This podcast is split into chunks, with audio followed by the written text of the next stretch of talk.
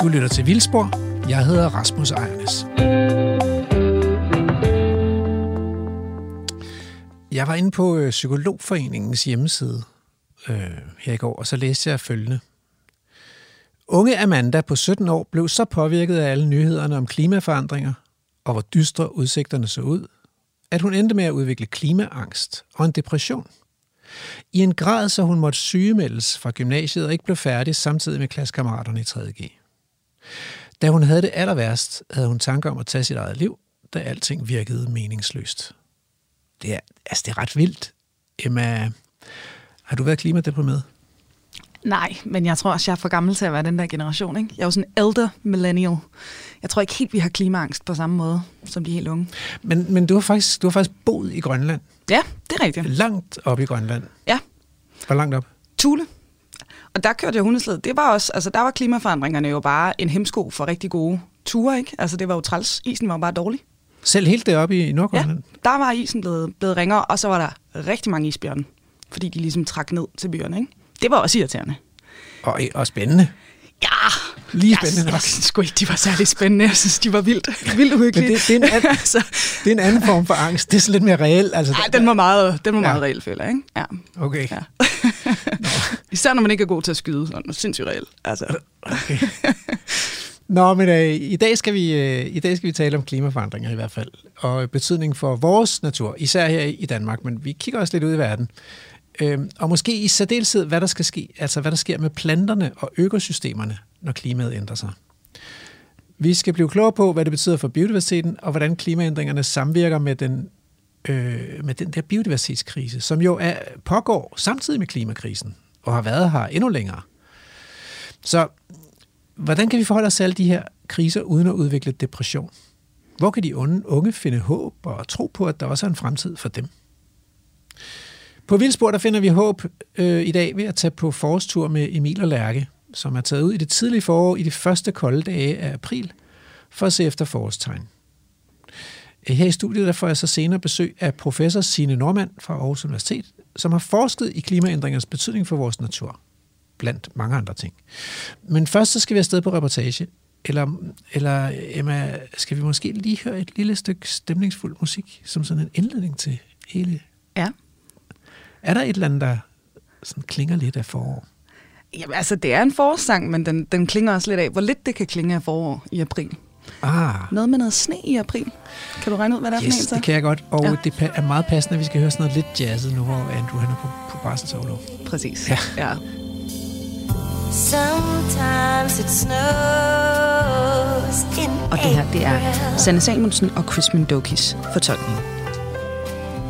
Sometimes I feel so bad, so bad. Sometimes I wish that life was never ending, and all good things they say never last. Det er mig, der er Lærke Sofie Gleup, og lige nu er du på reportage med mig og Emil Skovgaard Brandtoft. Hej, og øh, velkommen til en øh, solbeskinnet og lidt kølig og, og blæsende dag her øh, ved Årslev Engsø, lige uden for Aarhus. Det er blevet den, den 1. april, så vi er faktisk allerede gået ind i den anden forårsmåned her i 2022. Og marts har jo været fantastisk solrig. Det har været den tørste marts i alle de år, man har, har registreret vejr, vejrfænomenerne, kan man sige. Aldrig der faldet så lidt regn. Ja, vi var nede på omkring 4,1 millimeter i gennemsnit på, øh, på hele landet. Øh, Så, øh, så vi er jo virkelig kommet ind i en, øh, en dejlig forårsperiode, tænker jeg. Hvad siger du, Emil? Ja, altså, øh, marts har jo virkelig været skøn. Øh, og øh, jeg ved faktisk ikke, øh, hvordan det endte, men der var i hvert fald også optræk til, at vi skulle slå rekorden for flest solskinstimer på, øh, på en marts. Øh, og, og uanset om vi slog den eller ej, så, så var det jo, kom vi i hvert fald tæt på. Øh, så det har jo været en skøn forårsmåned. Nu er det så øh, blevet april, og det er blevet koldt og blæsende, og øh, så, så på den måde har vi jo sat os selv på en lidt svær opgave. Der, ikke? Ja, fordi vi er blevet sendt i felten for at skal lede efter forårstegn. og det skulle man jo synes, når vi nu er øh, trådt ind her i den, i den anden forårsmåned, så burde der jo være øh, rigeligt af dem. Øh, vi har faktisk været lidt i tvivl om, hvor vi skulle køre hen for at lede, fordi øh, når man sådan kigger sig lidt omkring, så er træerne jo ikke sprunget ud endnu. Der er ikke så mange blomster ude i landskabet. Øhm, hvis, man, hvis man går lidt op i fugle, er man måske begyndt at fornemme, at der er nogle lærker, der synger rundt omkring, men, men der er måske ikke så super mange forårstegn. Så det vi har gjort nu, det er, at vi har, øh, vi har kastet os ud i det, altså herhen til, til Årslev Engsø, og det er fordi, her er der i hvert fald nogle fugle, vi nok kan kigge på, som noget rimelig sikkert. Vi håber at finde pipul i hvert Vi håber at finde nogle fugle. Så har vi ikke sat forventningerne alt for højt. Nej, fordi det, det der med at finde noget, det går sjældent specielt godt. Men nu går vi faktisk lige forbi en, øh, en busk her, eller lidt, et li, lille træ er det jo nærmest. Og det er, øh, der er faktisk blomster på. Det er der. Ja, En, øh, en skøn mirabelle. ja. Den står jo så bare her øh, totalt eksponeret for den øh, bidende kolde nordøstenvind. Øh, og nu gik der så samme...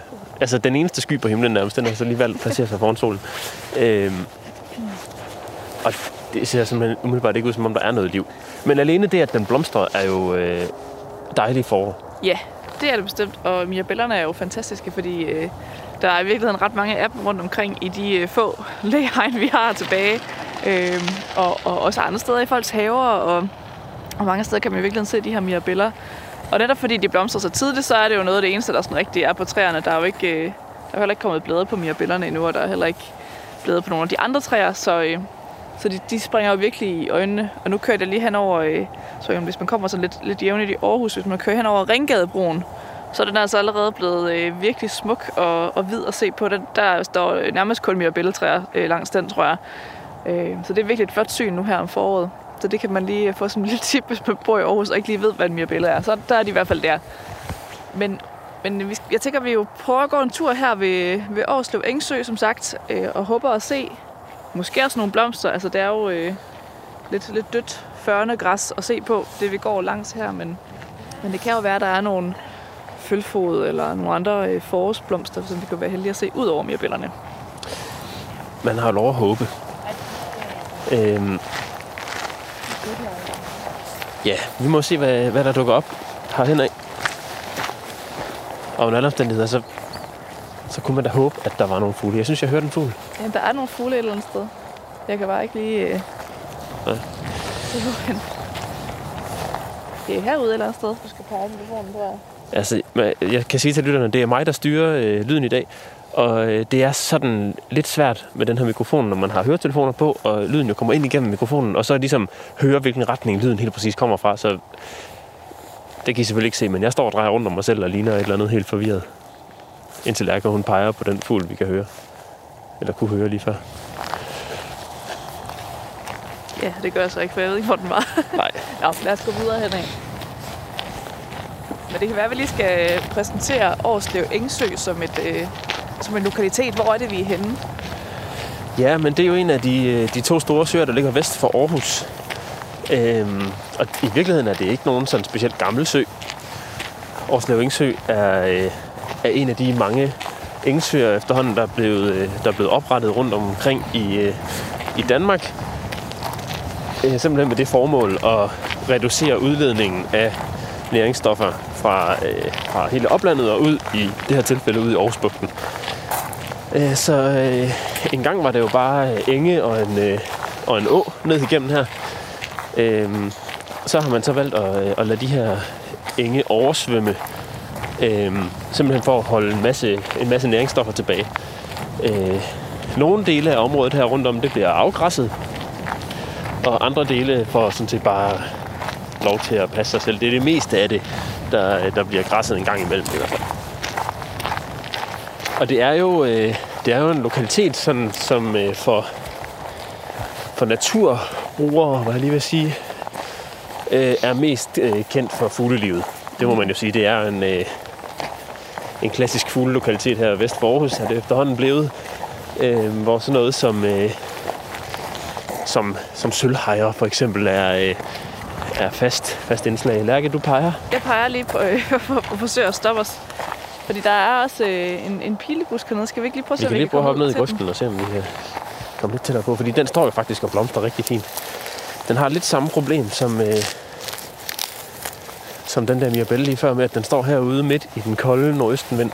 Heldigvis så skinner solen igen. Men man kan i hvert fald se, altså øh, gæstlingerne, som jo er, er dem, vi kender fra, fra påskepynten, de, øh, de blomstrer sig i det her tilfælde. Og, øh, og det man kan se, det er, at udover det der sådan lidt bløde, dunede øh, ydre, så er der altså også kommet sådan nogle, nogle gule støvdragere, som har en masse pollen på sig. Og det, øh, det synes insekterne selvfølgelig er mega lækkert at, skal- at have fat i her i det tidlige forår. Ja, og nu er der jo så ikke nogen af dem. Nej, Men øh, altså, kun jeg synes, det var lækkert. de kunne synes, det var lækkert. Og jeg tror, hvis vi går lidt længere hen, så kommer vi hen i dag, og så er der forhåbentlig nogle træer derhen. Øh, og så kan vi, øh, så kan vi tage snakken om, øh, om alle de der mange insekter, der bruger pilen, når vi kommer derhen. Øhm, vi er startet ude i den vestlige ende af, af Aarhuslev Engsø og bevæger os nu mod øst, indad mod, øh, indad mod Aarhus. Og vi går simpelthen bare ude midt i det åbne, hvor, øh, hvor det blæser helt vildt. Øhm, så nu sætter vi lige sætter vi lige det lange ben foran, så vi kan komme hen i lag.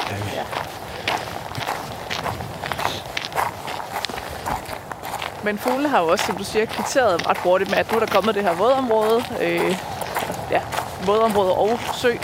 Øh, så der er jo øh, mange fugle at se her. Du vil lige være nævne Jamen, jeg er nået til sølvhejren, øh, som, som er jo, øh, jo er en fantastisk flot fugl. Altså en, sådan en fiskehajer, stor fugl, ikke? Med, som bare er helt hvid.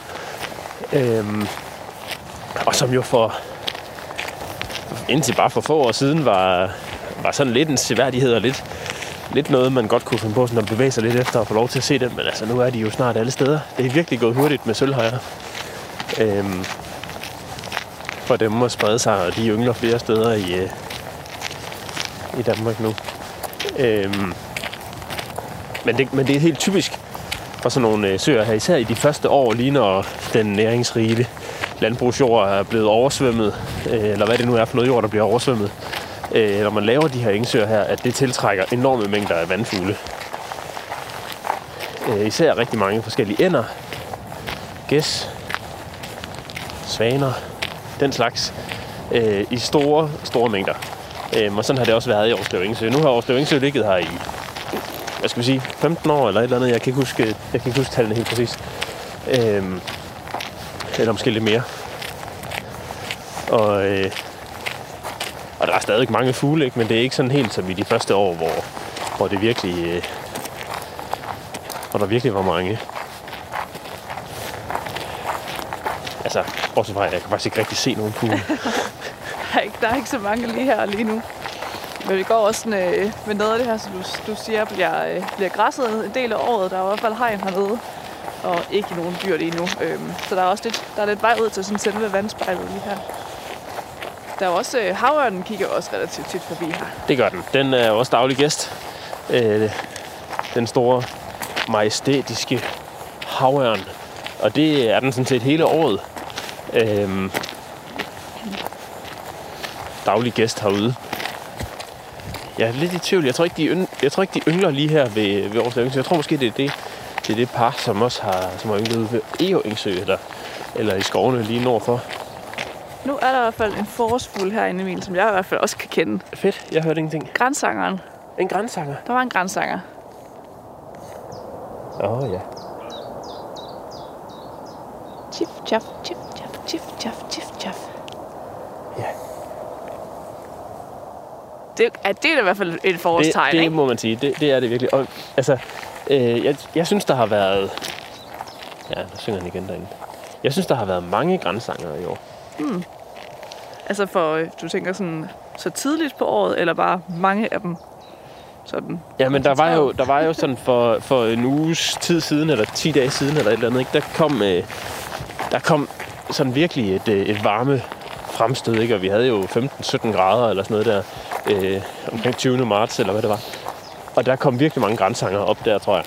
Øh, da jeg så min første grænsanger i år, der, øh, det var ude i haven derhjemme, og pludselig var der tre sammen. Det tror jeg aldrig har været øh, sådan årets første har været en flok på tre grænsanger. Det, det tror jeg ikke, jeg har prøvet før. Øh, og så, så har jeg været en del ude her de sidste, de sidste uger. Og der sidder grænsanger overalt og synger. Og det plejer at være sådan noget med, at man hører dem lidt hist og pist. Men altså i alle, alle de steder, jeg har været, der, der har siddet en eller to grænsanger mm. og sunget.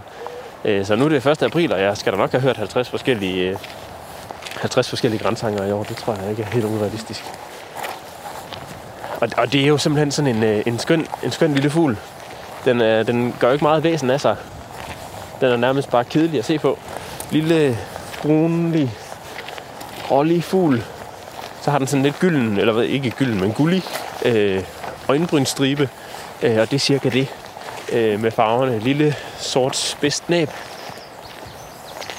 En gæresmutte.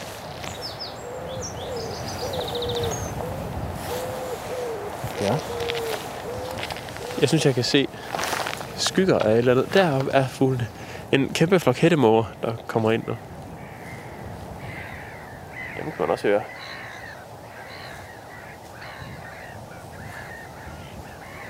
Nå. Mm. Øhm. Men grænsangerne er jo sådan en lille insektæder, som, øh, som gerne vil have noget, nogle insekter at spise, og derfor kan man også godt finde dem i de der pilebuske der, hvis ellers, øh, hvis ellers de blomstrer eller i, eller i mirabellen.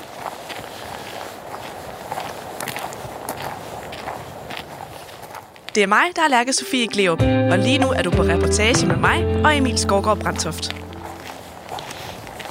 Nu ved jeg ikke, nu har vi jo, hvad jeg tror er en stor hængepil her lidt længere fremme. Ja. Øh, som er helt gul. Så jeg ved ikke, om det bare er øh, halvvisne grene fra sidste år, eller om der faktisk er blomstret det hele, men øh, Ja, jeg synes ikke... Øh, jeg synes ikke umiddelbart, det ligner blomster. Jeg tror, det er, jeg bare, tror, det er grenene. er bare gul og kedeligt. Ja. Men så er der jo faktisk også... Jeg kan jo lige prøve at kigge hernede. I det her vand. Der er faktisk også en plante over på den anden side, kan jeg se, som vi måske kan tale lidt om. Ja, vi kan lige gå ned her så.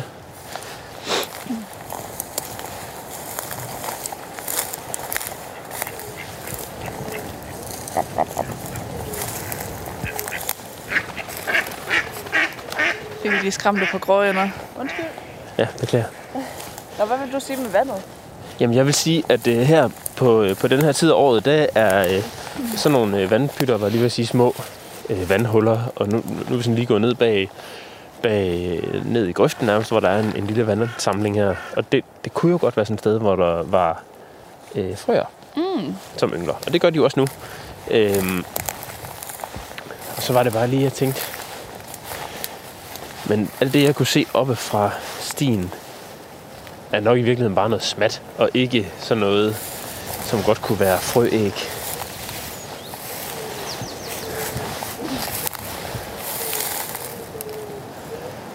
Nej. Nå, men Lærke, du havde øh, fundet en plante. Ja, det, det var øh, lige herovre på den anden bred, på den anden side af det her lille halsnaskede vandhul. Der, øh, der er der nogle, øh, nogle sådan lidt rabarberlignende blade, der er kommet op. Øh, og der er også nogle stander af nogle... Øh, Det er jo skrabber. Ja, det, det, det kommer vi lige tilbage til, at det ikke er. Men, men øh, der står også nogle, øh, nogle blomsterstandere derovre, som var lidt svære sådan helt at, måske at få øje på. De er sådan lidt, lidt brune, de er kedelige. Et, en lille smule sådan lilla, lidt så rødlig farve på blomsterne. Det er rød hestehår, der står herovre. Og, øh, og rød hestehår bliver tit kaldt for skrabbe. Og det, hvis jeg siger skrabbeblade, så vil de sikkert også have det rigtige billede inde i hovedet af, hvordan bladene kommer til at se ud. De her kæmpe store, jamen er sådan lidt rabarberlignende. Øh, jeg, jeg har brugt den til at lege paraply med, kan jeg huske, da jeg var barn. Ja. Øh, så de, de, de kan virkelig blive kæmpe store. Men det er altså ikke en skrabbe, det er øh, rød hestehår, som øh, jo også er en, øh, en ret investiv plante, som, øh, som nogen nok i hvert fald er ret træt af. Øh, insekterne synes nok, det er dejligt, fordi den kommer altså også op her i det tidlige forår, først med blomsten. Øh, så den jo, jo så, de kan jo få øh, nektar fra den, og pollen og så videre.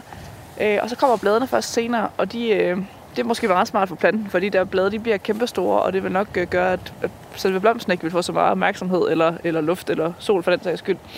Så, øh, så, så de kommer først her efter. De er så begyndt at komme op. Lige nu er ikke ret store, måske sådan, ja, sådan som en hånd eller sådan noget. Og de bliver altså, øh, ja, nærmest paraply store. Og man kan sige, en, øh, en anden plante, som gør noget af det samme, det er den her følfod, som jeg vist lige fik nævnt i starten, som man måske kunne være heldig at se. En, øh, en, en lillebror, kan man nærmest sige. Det er jo en, en væsentligt mindre øh, bladplade, der kommer man kan måske forestille sig hestehorn og følgefoden. Der er allerede størrelsesforskel ja. i navnet. Og i virkeligheden, så, så bliver følgefoden vel cirka som hestehorn er nu. Ja, det vil jeg sige. Når den er størst. Ja, det gør den.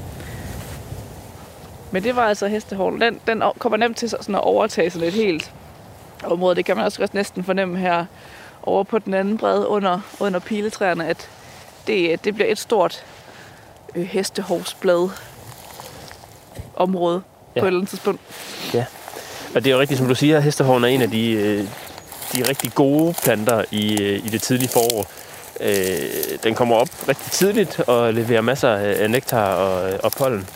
Og det, øh, det er jo altså virkelig godt for, for nogle af de insekter, der har overvintret øh, som voksne og kommer tidligt frem. Det er jo sådan nogle som humlebierne og Nellens takvinger og dagpåfugleøje og så nogle, nogle af svigerfluerne, de store droneflue, og hvad har vi nogle af de andre i den slægt, der hedder Eristalis, som, øh, som kommer tidligt frem.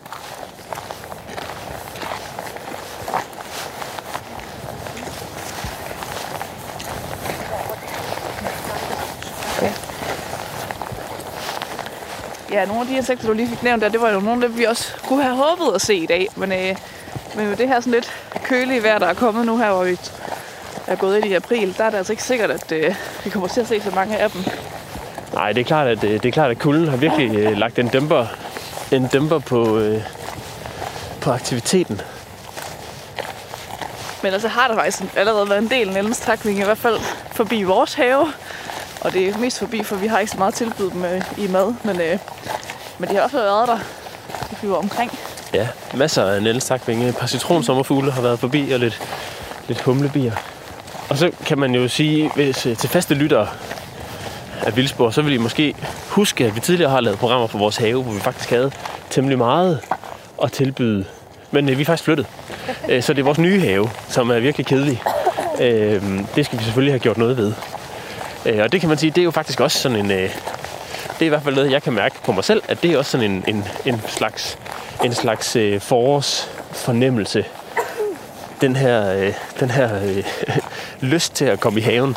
Øhm, og jeg synes, det går godt. Altså, det kan vi jo lige... Øh, vores, vores haveprojekter. Nu har vi da i hvert fald øh, her på de 14 dage, vi har været i gang, øh, fået gravet øh, græstørv af på cirka en kvadratmeter. Ja, så der er det vej. okay, så det var ironisk, at du synes, at det gik godt. Det, Ja, der det er var jeg lidt glad for, fordi jeg er tænkte sådan, ah, det ved jeg ikke helt, om vi kan prale af. Nej, det, det er i hvert fald et projekt. Øhm, ja. Nu, nu stoppede jeg bare lige, fordi jeg kunne lige se, at der var sådan nogle, øh, nogle små gule blomster herinde i, øh, Oh, ja. i, ja, det er jo ikke helt en skovbund, men i kratbunden i hvert fald. Og det ligner, det, Det øh, er en grænse. er der en grænsanger, ja. Det ligner, der står noget vorterod derinde, som jo også er en af de her lidt tidlige forårsblomster. Ja. Ikke at forveksle med rantisblomsten kan godt ligne, men det er altså ikke den samme plante. Det er det ikke. Og Irantis er også lige nummeret tidligere. Ja, de er lidt tidligere. Ja. De skulle altså være Irantis, væk nu. de er, de er væk. De står bare med deres, øh, med deres fligede blade stadigvæk. Og samler energi. Men sagtens til at, til at lægge sig til at sove igen, så de kan skyde tidligt næste forår. Der står altså også en fin viabelle her. Ja, Der står også lidt mere øh, i lag og ja det gør den. Soleksponeret, den vi så tidligere. Den blomster kraftigt, den her. Det må man sige. Kan vi komme der ind? Nej, vi bliver sgu våde, gør vi ikke? Ja, det tror jeg. At Jeg har gummistøvler på. Jeg er, jeg er dårlig. For en gang skyld Du er dårligt forberedt. jeg er dårligt Det- forberedt. Vores lydmand har typisk ikke gummistøvler på, så det er jo, øh, der har du taget den rigtigt på dig. Ja, men det er selvfølgelig rigtigt. Hvad med så med den her pilebusk herhen måske? Ja.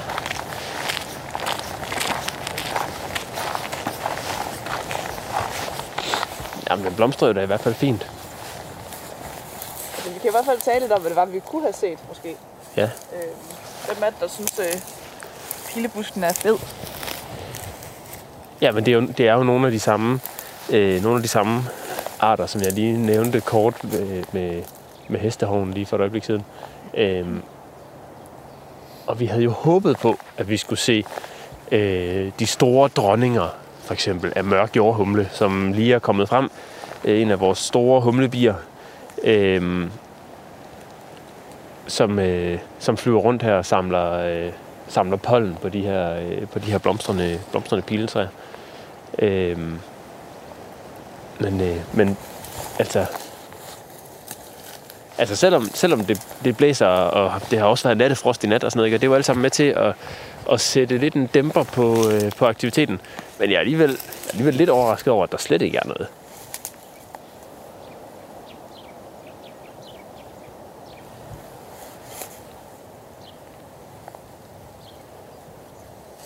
Der er ikke, øh, der er ikke meget at komme efter i hvert fald. Der er ellers lige rimelig klunt og, og Ja, det er faktisk en fin, en fin lille plet her.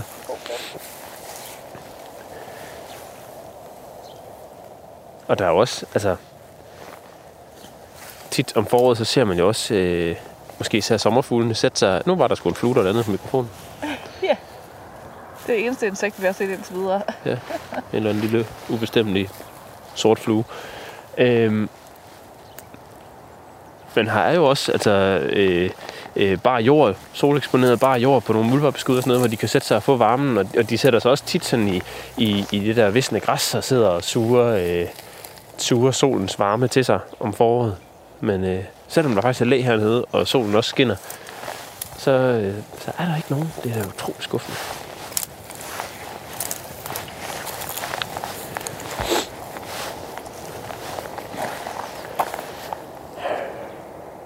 Jamen, vi må jo gå videre og Ja, se, hvad vi kan finde.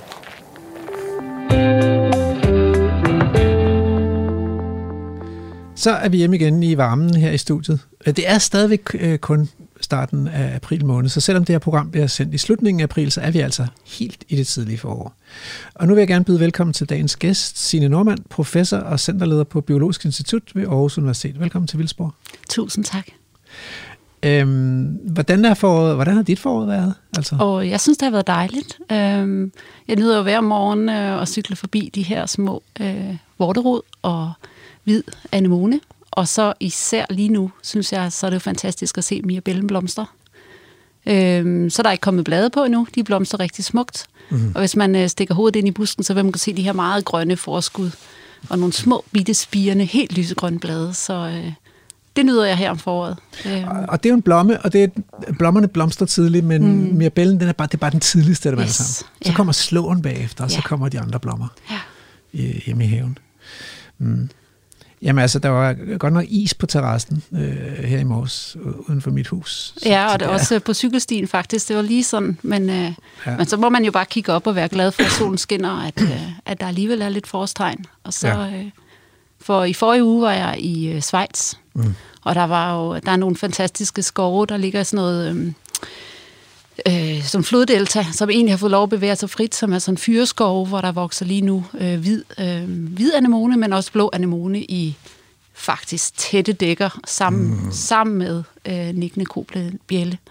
Ah. Og oliebiller, der øh, vælter sig i visne øh, glatrottehale, som jo er den her kalkindikator, som vokser på overdrev herhjemme. Så der var sådan nogle rigtig, rigtig fine øh, forårsbebuder dernede i Schweiz, og mm. øh, blomster på øh, aprikostræerne og kirsebærtræerne. Og, mm. Så man Ah. skal ikke lidt mod syd, og så får man endnu mere forår. Ja. Ja. Og det kommer jo. Altså, det, Det det, kommer ved vi, jo, det kommer. Ja. ja. Jamen, jeg har faktisk kælet for den første kobjælle, opret kobjælle hjemme i min have. Ikke? Som, de er så bløde. Altså, det er Ja. fantastisk. Nå, øh, men det har været et ret ekstremt vejr her i de sidste måneder i Danmark. Mm-hmm. Jeg tror, februar er den vådeste februar, der nogensinde er målt i Danmark. Og marts er den tørreste og solrigeste marts, der nogensinde er målt i Danmark. Ja. Ek- To, altså ekstremer lige mm. efter hinanden, og meget forskellige. ja. Fra det vådeste til det allertørreste. At, altså, kan man udlede noget af det, eller er det bare vejr? Ja, det er jo bare vejr et eller andet sted. Så når vi snakker klimaforandringer, så snakker vi jo med de her gennemsnit over de her 30-årige perioder. Mm. Men samtidig så ved vi også, at ekstremerne bliver mere hyppige. Så, så, så der er nogle fluktuationer, som vi får, men, men de her enkelte events øh, og gennemsnit per måned, jamen det er jo afvielser for de der lange trends, som vi snakker om, når vi snakker ændringer i klimaet. Det er bare svært for den menneskelige hjerne ikke, for, ikke at blande de der vejr og klima sammen hele tiden. Jeg kan, altså, kan du huske 2018, det der ja. Forår og sommer? Ja. Det var jo helt vanvittigt. Det var Sol, det helt- blev bare ved med at skinne, og det blev bare ved med at være tørt, og det var varmt, og, og græsplænerne de gik ud, og jorden hele døde. revnede. Ja. Og, Og lige der, der var jeg faktisk i Grønland, og der stod det nede i stænger og var super koldt og super, super koldt. Og da vi så kom tilbage, så vendte det faktisk. Så var der regn herhjemme. Øhm, så der var, altså, der var ligesom det skift, ikke også, at når det er rigtig dejligt her, og meget tørt i Danmark, så kan man få det lige det modsatte i Grønland. Men det var jo ekstremt, ekstremt øh, koldt og vådt i Grønland. Øh, Jeg mener den her vinter, fordi jeg har boet i Grønland også, og det der, den der fornemmelse af, at det var modsat, modsat vejr mm. i forhold til Danmark. Ikke? Men øh, jeg har en fornemmelse af, at i år, der har de haft rigtig, godt, rigtig god is også omkring øh, disco, hvor jeg boede. Mens ja. det havde vi ikke, mens vi var deroppe. Nej. Og det har også været ekstremt varmt, konstant varmt i Danmark, så, så har de så haft det koldt deroppe. Ja. Og så året efter, hvor vi så var i Grønland igen, og på disco, Ja. der var det ekstremt tørt. Der var ingen myg. Mm. Altså, så der var faktisk ikke noget fødegrønlag for, for fugle, og mm. altså, det var helt ekstremt. Alt var bare tørret ud. Øhm, Wow. så øh, ja, Og der skal meget til. der sker meget, ikke? Også det er de der virkelig, virkelig ekstremer, for det ene år kunne vi næsten ikke være ude, fordi vi simpelthen frøs og blev totalt gennemblødt, og det andet år, jamen, der havde vi en til to regndage på otte uger. Altså, man, man, nede i min kælder, ikke, der står stadigvæk de der langrensski fra Grønland. Man skal dele man godt nok være øh, vaks ved havelån, hvis man skal bruge dem i Danmark. Altså, det er den der morgen, hvor der lige ligger sne, ja. Og det ikke er tø, tøsne. Så ned efter skien og ud. Yes. Øh, altså, det er jo håbløst. Er det, altså, det har vel noget med klimaet at gøre, at, vi, at der er så, det er så sjældent, at vi har snelæg i Danmark i dag. Ja, så, så der, der sker jo det der skift, ikke også, at der er de her, de, de meget kolde vintre med nok sne, de, de bliver jo sjældnere og sjældnere. Så vi får et generelt skift i, mm. øh, ja, både temperatur, men også i, hvor meget sne og nedbør der er. Mm. Øhm, for det bliver generelt varmere. Men, men, men det er jo ikke, men det er vel ikke så meget, hvor meget varmere er det blevet på vores breddegrad? Altså, er, er vi på en halv grad, eller hvad? En halv til 0,67 grader. Okay. er- Det virker jo som sådan, hvor man tænker over det, "Om det er jo, altså, det er jo ingenting, det, man kan næsten ikke mærke det. Nej, det er jo altså, det kan man jo godt sige, at det er jo i gennemsnit over året, ikke også? Mm. Øh, men så er det jo alligevel, at vi har de der ude, altså vi har et skift, og det, og det betyder jo stadigvæk noget for, hvor tidlig sæsonen går i gang, og, og hvornår den slutter. Øhm, så det er jo det, vi, det er jo det, vi oplever. Ja, fordi, øh, fordi jeg, jeg, det kan jeg godt synes utrolig lidt, og som om det går helt vildt langsomt med klimaændringerne. Det, er alligevel, det bliver alligevel altid forår, sommer, efterår, vinter og sådan noget. Men jeg kan jo godt huske ikke, altså det der med snedækket, jeg kan tydeligt huske som barndom, de der vinter, hvor der virkelig var meget snedække. Men også bare, at bøgen springer tidligere ud, end den gjorde, da jeg var gik i, i folkeskolens 8. og 9. klasse, og vi var ude på forårsture i klassen, ikke?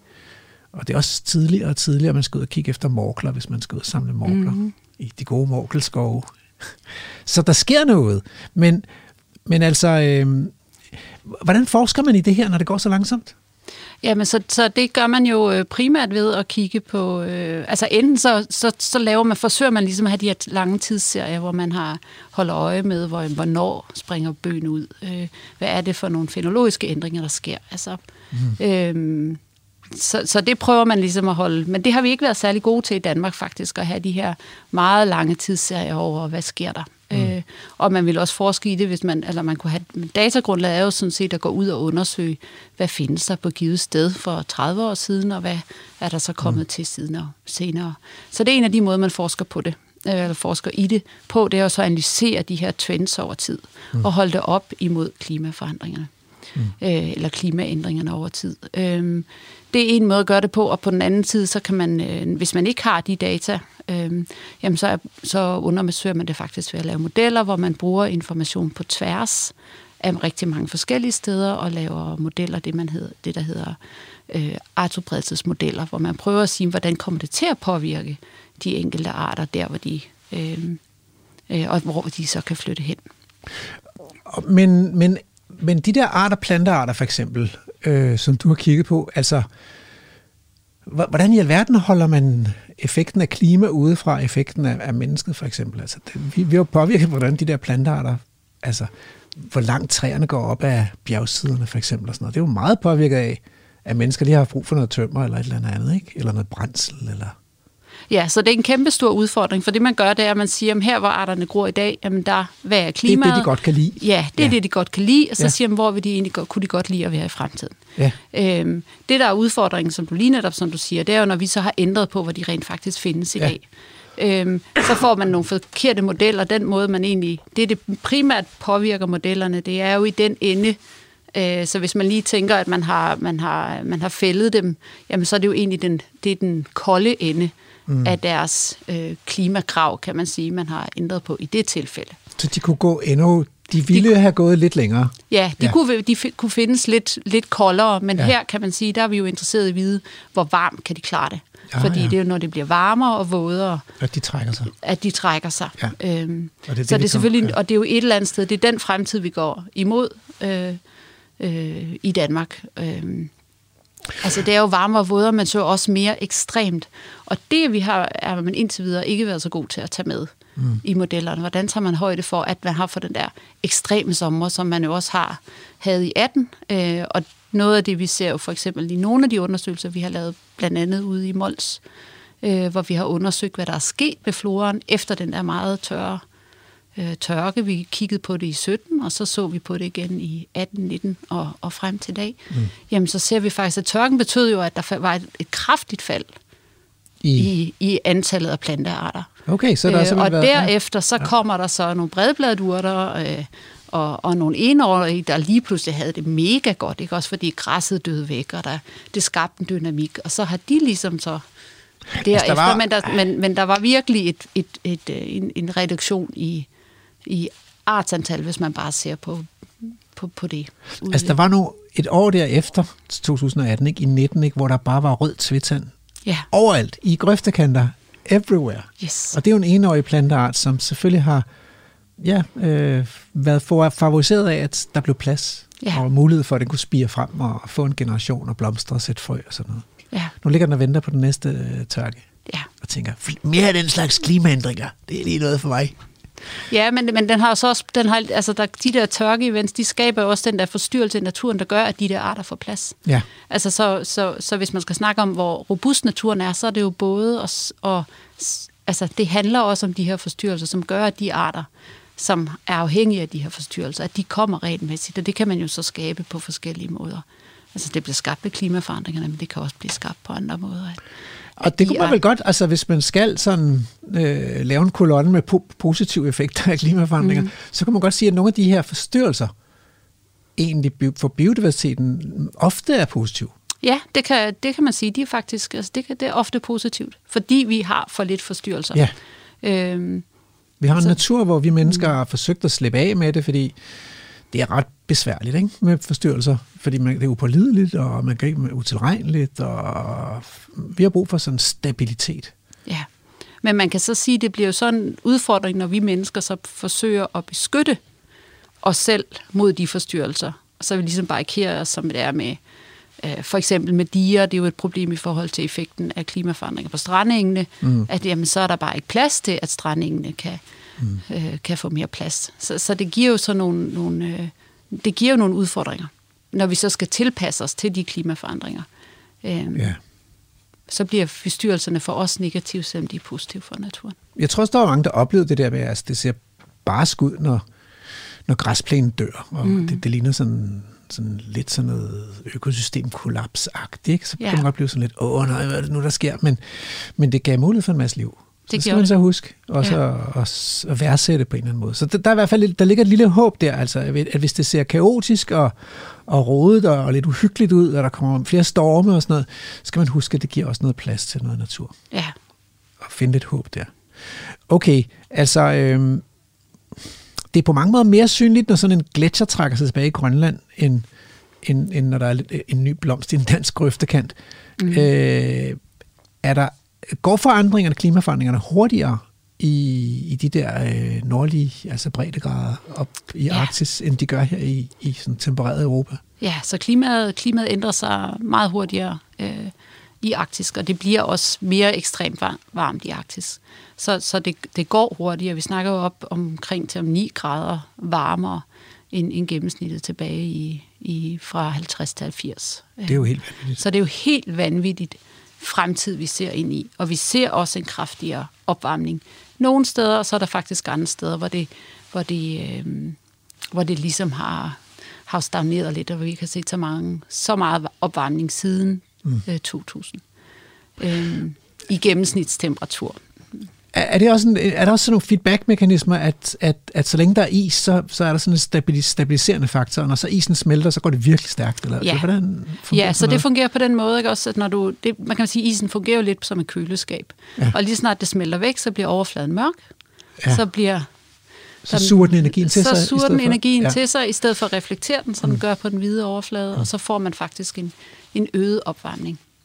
Og det er jo det, man er bekymret for også, når, når for eksempel buske de spreder sig og bliver større, jamen så, så vil der også være mere faktisk af, af landskabet, der potentielt set er mørkere og hurtigere, fordi sneen, både når buskene rager op over sneen, men også når, øh, øh, ja, men også når de dækker større dele af landskabet, jamen så, så har man mørkere overflade. Men selvom det er bekymrende, så er der vel også et eller andet... Altså, det bliver frodigt og frugtbart og nemmere at bo i for mennesker og sådan noget. Ja, så der er jo ikke, altså der, kan, der er jo mange, kan man sige, positive effekter. Altså, Det, men de ja. negative effekter kan man jo sige, altså det er jo, det er jo af, at det er, er skabt af os, og at vi driver ligesom nogle, det, der, der vi sætter nogle ændringer i gang, som mm. skyldes vores brug mm. øh, af fossile brændstoffer. Mm. Øhm, så det er jo det negative. Altså ellers så kan man jo sige, der har jo altid været klimaforandringer. Mm. Der har været klimaændringer, klimaet har ændret sig, og arterne er jo et eller andet sted i en eller anden grad tilpasset til at respondere på de ændringer. Det store, det store problem er jo sådan set os, der jo så har fragmenteret alting, så arterne ikke kan sprede sig, som de ville have gjort naturligt. Ja. Øh, vi har lavet, populationerne er blevet meget små, så hvis der sker de her jamen, voldsomme og forstyrrelser, jamen hvis der er meget få individer tilbage, og de lige bliver ramt af sådan en forstyrrelse, så forsvinder de jo. Okay, Øhm. så, så, så hvis du sådan som, som biolog og forsker i effekterne på naturen af klimaændringerne skulle pege på, hvad, hvad er de store udfordringer for biodiversiteten? Altså, Jamen helt overordnet set, så er det jo vores anvendelse af landskab. Altså det er, det er manglen på plads, ikke? og så er det vores arealanvendelse. Hvordan okay, så bruger du vi landskabet? på mennesket først, før, Ja. egentlig før klimaændringerne Ja. faktisk. Ja. Ja, Ja. ja. så først er det jo ting, det er jo os. Mm. Ja, det er helt klart. Mm. Øhm, Og den har vi jo vendt nogle gange her i Vildsborg, ja, kan man det tænker jeg også. Ikke? Også den har jo ligesom været omkring mange gange. Ja. Og så kan man sige, klimaforandringerne som sådan, hvis vi nu ikke var her, hvis nu de naturlige processer fik lov at fungere helt naturligt, Ja. ja. jamen så var det jo også en mindre udfordring. Ja. Klimaet er jo en stor udfordring for, på grund af os, og på grund af vores arealanvendelse, på grund af mangel på plads, på grund af mangel på spredningskorridorer, på grund af, at vi har, at, at populationerne ikke er robuste længere. Ja. eller nogle populationer ikke er. Men selv uden os, så, så, så har klimaforandringerne vel, vel tyndet ud i arterne. Altså Ja. været en, en vigtig naturlig årsag til uddøen i sådan et, et millionårigt perspektiv, eller sådan noget, hvad vi har haft de Ja, her. ja. Jeg kan, kan huske, at, øh, at, at jeg har hørt, at en af grundene til, at vi ikke har så mange forskellige træer i Danmark, mm. det er fordi, de, de har simpelthen ikke været i stand til at vandre frem og tilbage med de her klimaændringer. Så de er blevet fanget, og så er de, så er de uddøde. Ja, så hvis man sammenligner øh, den træflora, vi havde i Europa øh, ved starten af, af tertiærtiden, altså dengang vi gik ind i, altså slutningen af tertiærtiden, inden vi gik ind i kvartærtiden, altså det er 2,6 millioner år siden, mm. så har vi jo haft gentagende øh, istider siden. Mm. Og der er den europæiske træflora jo reduceret med 2, øh, med, er det 67 procent eller sådan noget. Mm. Altså to tredjedele af floren mm. er faktisk forsvundet.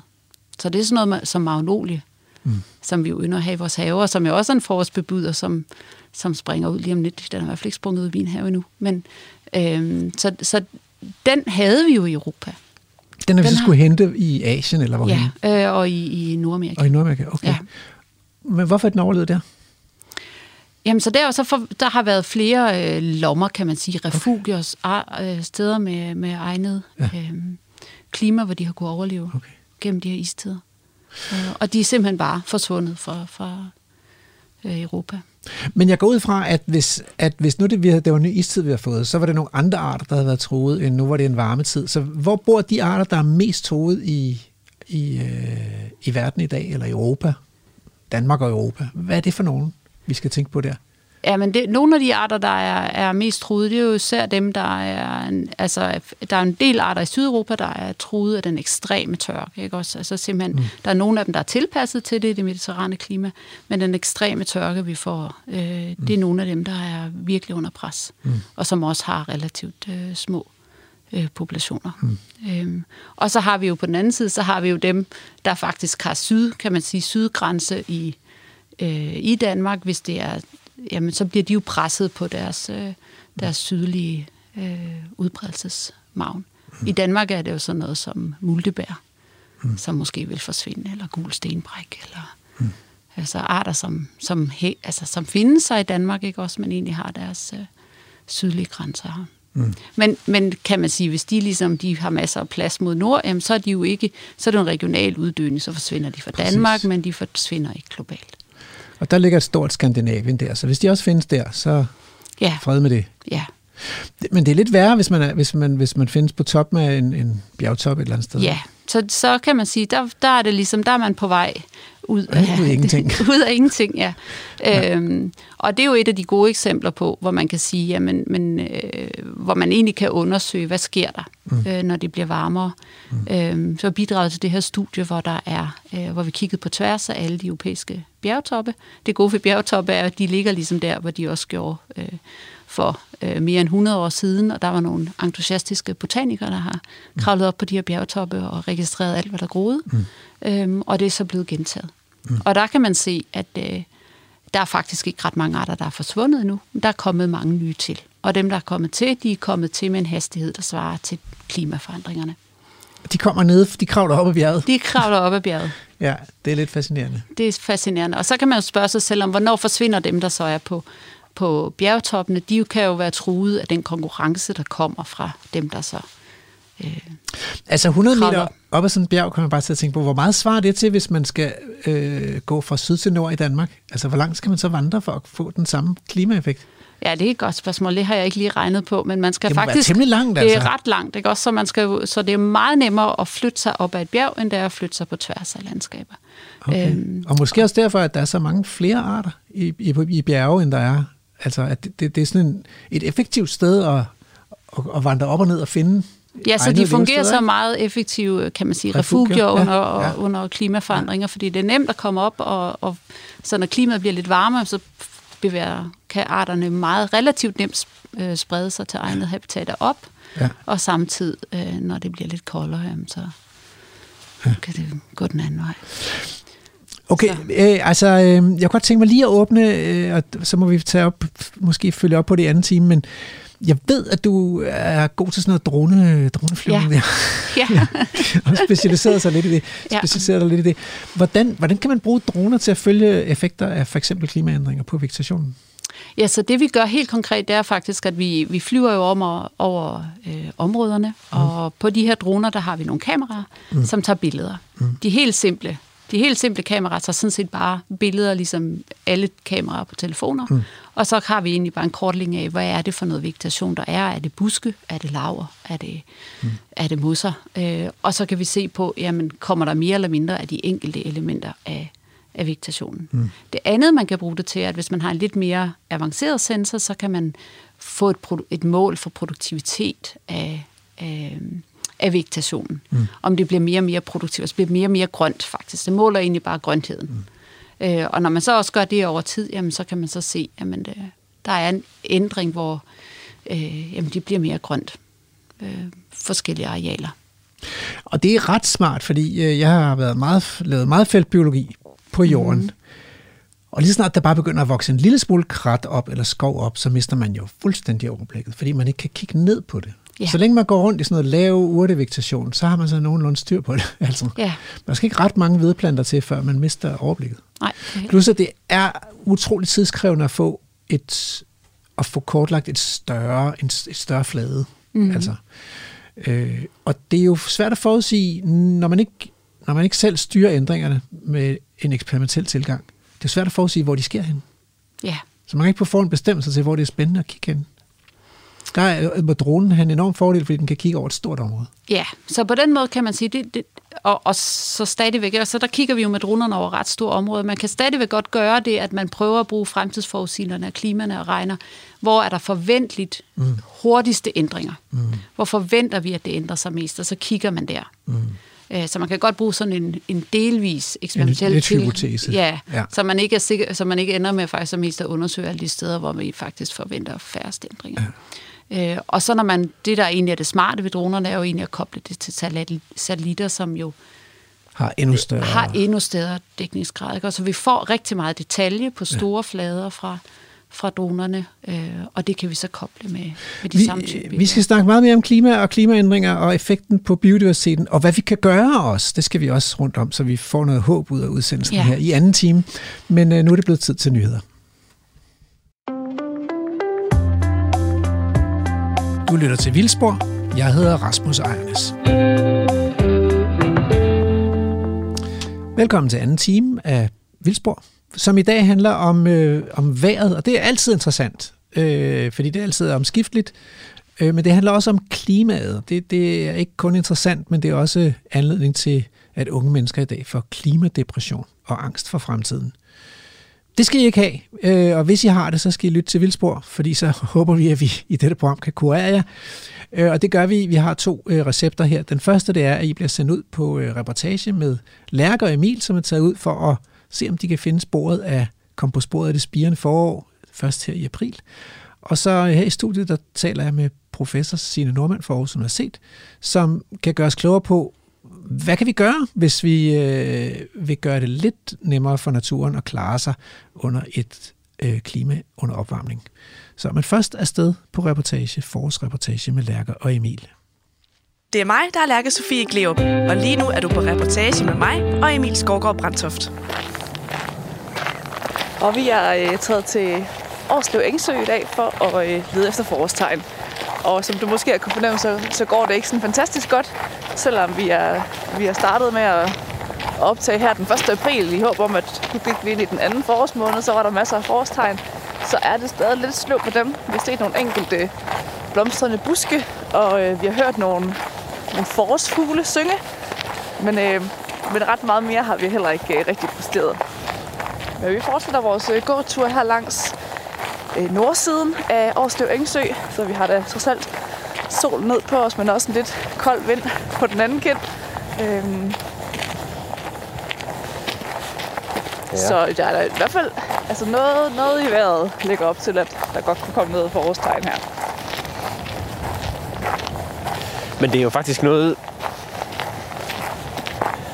Det er ikke første gang, det sker, det her. Altså, at, øh, at marts har været øh, solrig og tør og virkelig, virkelig lun, og så lige pludselig så bliver det april, og så bliver det snevejr igen, og øh, nattefrost og alt muligt andet, og man når lige at tænke, nu er det forår, nu skal jeg have sommerdæk på bilen, eller et eller andet, ikke? og så pludselig så sner det, og det er spejleglat derude, og heldigvis så, så jeg har ikke nået at få sommerdæk på bilen, så... så på den måde går det jo heldigvis alligevel. Øhm, men det kan da være, at vi lige skal kaste et øh, løft kikkerten, Lærke, også. Kaste et blik på... Nu bliver der lige stoppet, der lige der er en vive, der flyver rundt herhen. Åh oh, ja, sig noget. Det gjorde den faktisk lige. Nå. Men jeg tror, at vi nåede ikke lige at få... Øh... Nu siger den noget igen, tror jeg. Jeg kan se mange viber.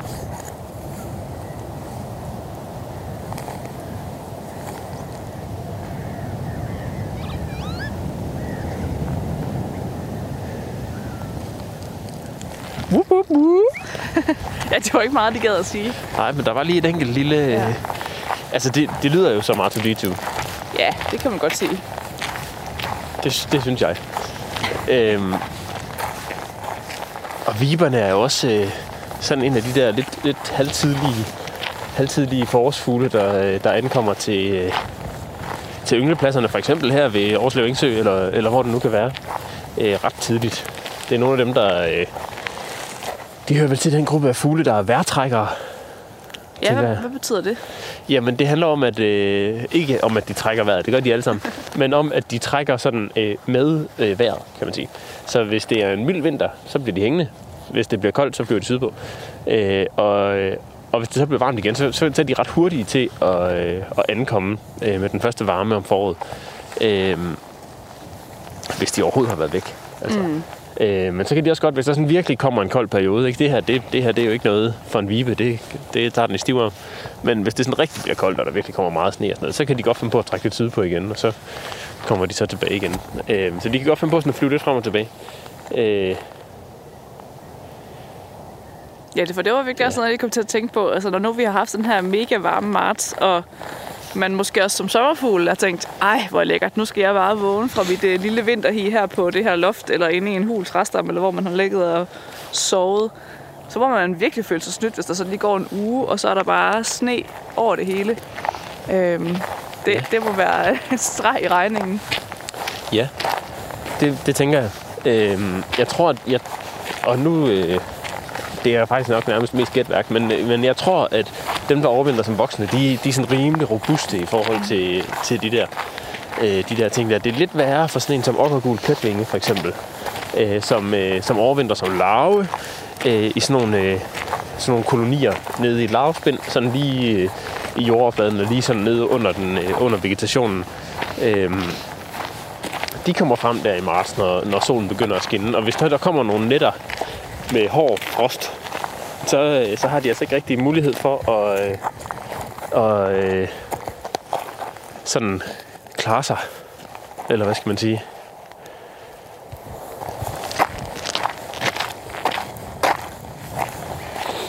Så fryser de simpelthen ihjel. Det er ikke så godt. Nej.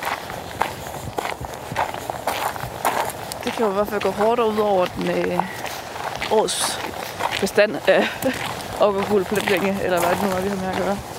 Ja, det kan det.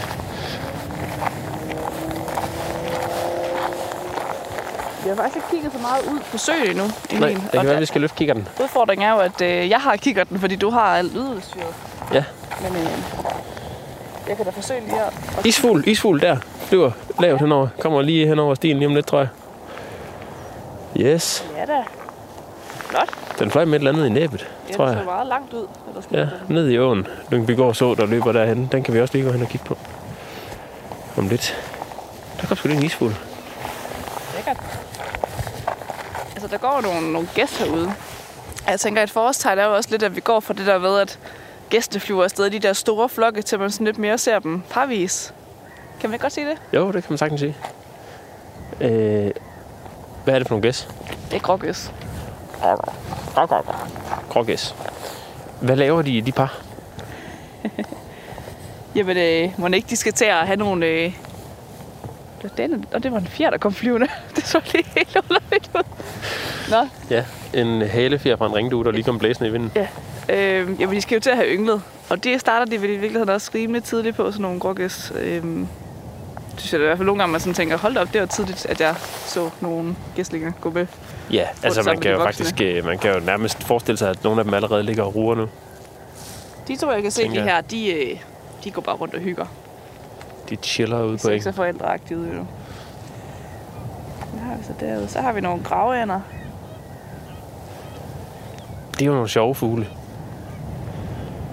Gravhænder. Det, de hedder jo gravhænder, fordi de, øh, de yngler i, i grave. Altså i, i gamle forladte rævegrave og sådan noget, så yngler de nede i jorden. Sådan nogle steder. Øhm, det, der, det synes jeg der er lidt sjovt, egentlig. Jeg, I virkeligheden så yngler ender jo øh, mange forskellige steder. Altså, man er måske vant til at tænke på ender som sådan en gråand, der ligger på sådan en øh, rede lige i kanten af, af noget rørskov eller, eller et eller andet i den stil. Øhm, men de kan jo finde på at yngle alle mulige mærkelige steder. Øh, sådan en som vinand, for eksempel, den yngler i huller i træer. Øh, det samme gælder stor skaldesluger, for eksempel. Den yngler også i sådan nogle øh, hulheder i gamle træer. Øh, så det er altså ikke kun øh, spætter og mejser og skovspurve, der, der yngler i, i hul, hultræer. Det gør nogle af ænderne også.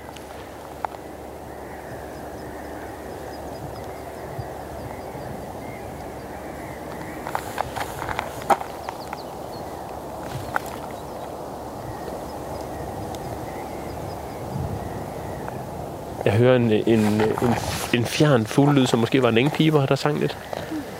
Ikke helt sikker.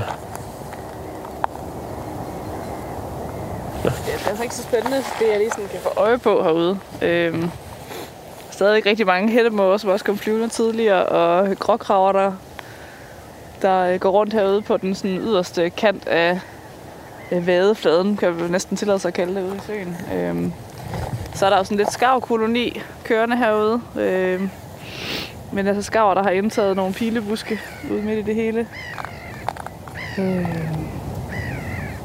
ja, der går viberne også lidt rundt herude, som vi også så kom forbi før.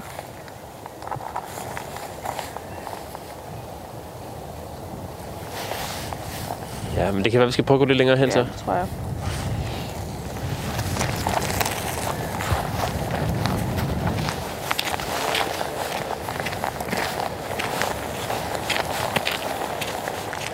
Hvem er det der oplærke? Er det bare en måge, eller hvad? Ja. Det er det sgu.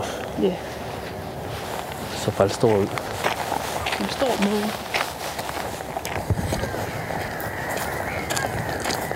Nå, det er da fint med den der isfugl, der lige kom forbi. Ja, og nu kommer vi jo hen til Lyngby Gårdså her, så kan vi lige prøve at se, om det kunne være, at vi var heldige, at den sad hernede et sted.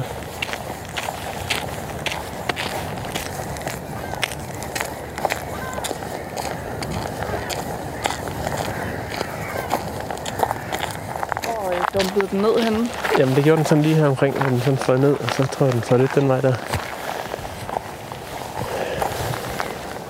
Så skal den jo sidde deroppe af et eller andet sted. Skulle jeg næsten kunne få øje på den, hvis den sad lige her. Også uden kikkert. Men, ja. Ja. Ja. Nå, den var ikke lige. Men det er jo altså en virkelig, virkelig smuk fugl. Mm. Sådan helt, øh, helt orange, nærmest på buen, og blå fjer på ryggen, og så sådan en hel stribe, sådan en meget nærmest sådan skinnende blå fjer. Den er, øh, den ned øh, midt på ryggen. Øhm, virkelig, virkelig en smuk fugl som jo yngler øh, ved sådan nogle vandløb, som, øh, som Lyngby Gårdså for eksempel, øh, og graver gange ind i brinkerne. Så det kræver nogle ret øh, stejle brinker.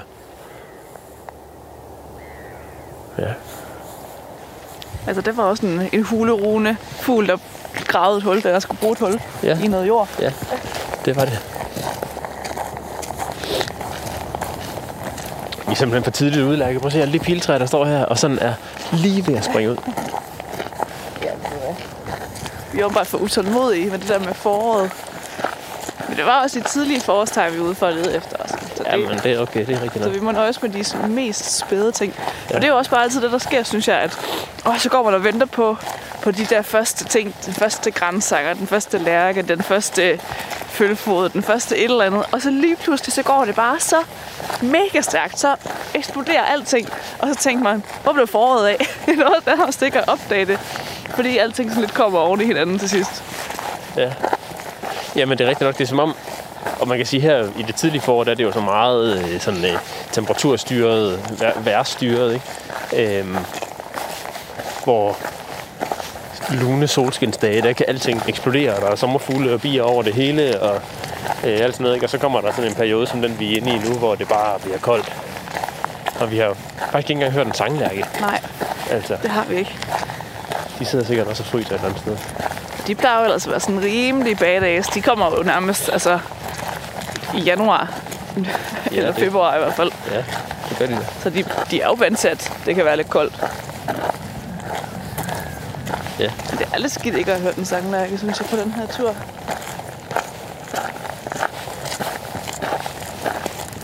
Vi har heller ikke set uh, rørhø, for eksempel. Den har jo ellers, uh, den har jo ellers vist sig.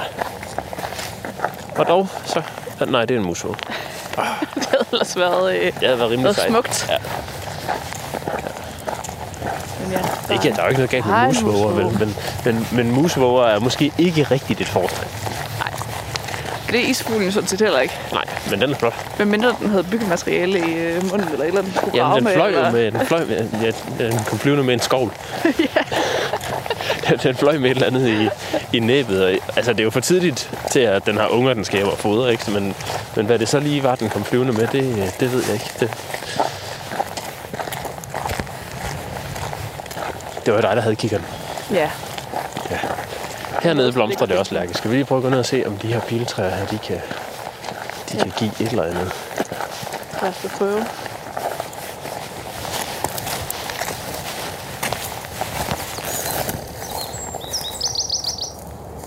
I hvert fald en gæresmut et sted.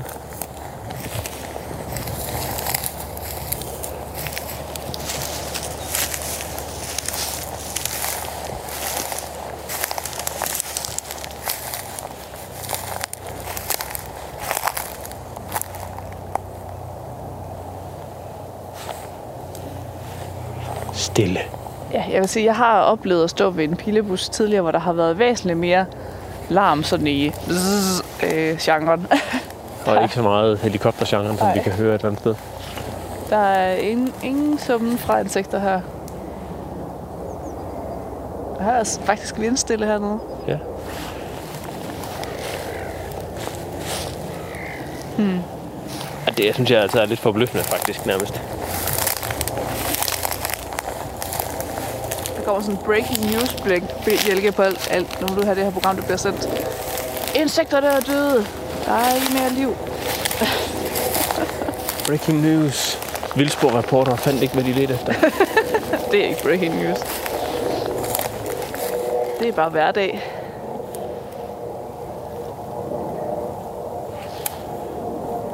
Men de er da øh, flotte.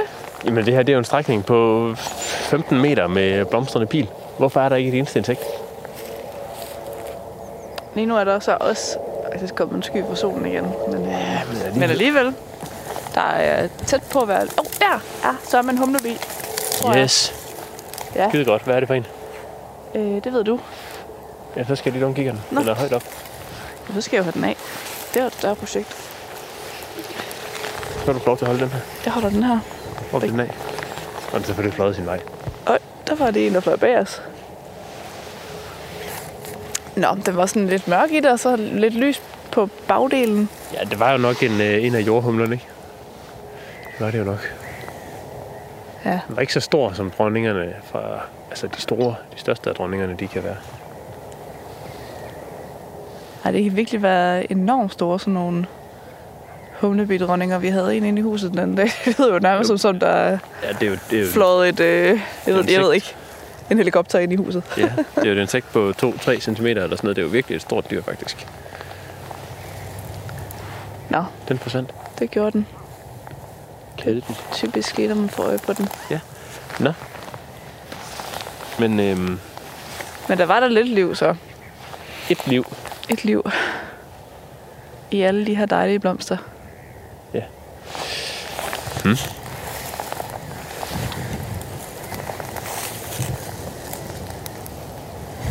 Jeg går op igen. Jeg har fået et forårstegn mere. Har du det?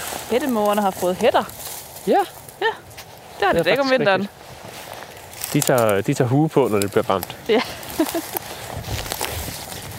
Også lidt skørt. Og måske er det her med, at de sådan øh, samler sig i sådan nogle øh, flokke som det her også øh, noget, man sådan med lidt god vilje kunne kalde for et forstegn. Altså, de, øh, de, de yngler jo i, øh, i store kolonier ude på, øh, på sådan nogle øer, som er øh, mere eller mindre øh, kan man sige. Hvor reven ikke så nemt kan komme ud. Øhm, og der kan de jo yngle i, øh, i massevis. Altså store, store flokke eller store kolonier, kan man sige. Altså, det, det er jo flere hundrede par. Og de der hættemågekolonier er faktisk ret vigtige i sådan et, øh, i sådan nogle vådområder, fordi de, de er meget aggressive, hættemågerne, og øh, holder mange forskellige øh, rovdyr væk, og rovfugle, som måtte have lyst til at spise fugleunger og æg. Øh, og dermed så er de også, øh, så er de også med til at være livvagter, kan man vel kalde det, for, øh, for andre arter, der måtte have lyst til at yngle sådan nogle steder. Det kan være øh, forskellige vadefuglarter, eller øh, sorthalsede lappedykker, eller sådan noget i den stil, som, øh, som nyder beskyttelse fra de der, de der hættemåger der. Sorthovedet måge, som er sådan en relativt sjælden ynglefugl i Danmark, den yngler også tit i de der, i de der hættemågekolonier. Det er mig, der er Lærke Sofie Gleup, og lige nu er du på reportage med mig og Emil Skovgaard Brandtoft. pe- peger Lærke lige ned på jorden her, øh, på, øh, på nogle, nogle små blomster, der står og... Øh, der står blomster, som blomster gør. Det er, det er en ærenprisart, og øh, øh, hedder den vedbind ærenpris? Nej, Eller vedbind bladet er en pris, eller? det kan jeg pludselig ikke huske. Det er vi nødt til at slå op. Lærke, prøv lige at holde den her. Og den her. Men det er, øh, jeg, jeg, jeg er enig i, sådan, øh, i, i retningen af, det, af den bestemmelse, du vil at lave. Ja, det er da utroligt, jeg ikke kan huske det. Hedder den bare hvidbind af en pris, det kan du høre. Det tror jeg måske, den gør.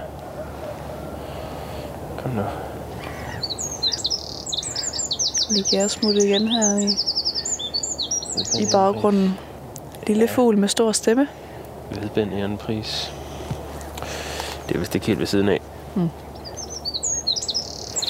Som jo også er sådan en, der, øh, der, blomstrer, der blomstrer tidligt. Der danner sådan nogle helt... Her der står den sådan i en helt lille, en helt lille måtte. Her med de her små sart. Hvad farve har de egentlig, de her blomster? Det er sådan lidt øh, En, en sart sart øh, lilla, lille... Ja, hvad skal den det? med nogle striber og noget lidt mere kraftig lilla. Mm. Små blomster, altså de har sådan et tværsnit af den her krone er vel sådan en 4 mm bredt eller sådan noget. I øvrigt nogle sjove blomster faktisk, de der jernprisblomster. Sådan nogle ensymmetriske Ja, nogen, eller hvad de hedder. jamen det er det ensymmetriske. Nå, vi kan lige gå hen og stille os på, øh, på broen her og kigge ned i øh, ned i Lyngbygaards Å og se, om der skulle være et eller andet spændende at få øje på herhen.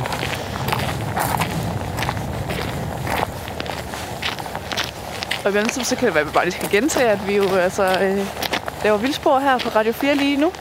Og, øh, og du er kommet med øh, ud i felten ved Årslev Engsø, hvor vi lige er ude og se, om vi kan finde et forårstegn. Og det er virkelig de helt spæde og ganske få for, forårstegn, vi, øh, vi præsenterer jer for i dag, må vi sige. Jeg også lige på at gå den her vej ned. Ja. Om der skulle være eller andet hernede.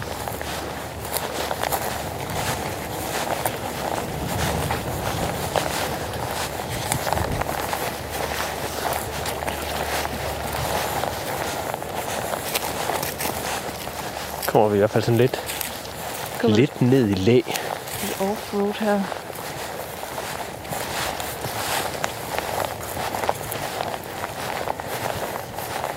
Altså, der står jo det ene biltræ efter det andet herhen af, men det er bare som om, de ikke rigtig sådan helt er sprunget ud endnu.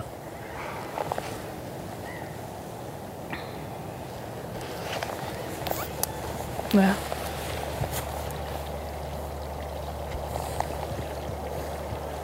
Men man kan høre vandløbet, der klur.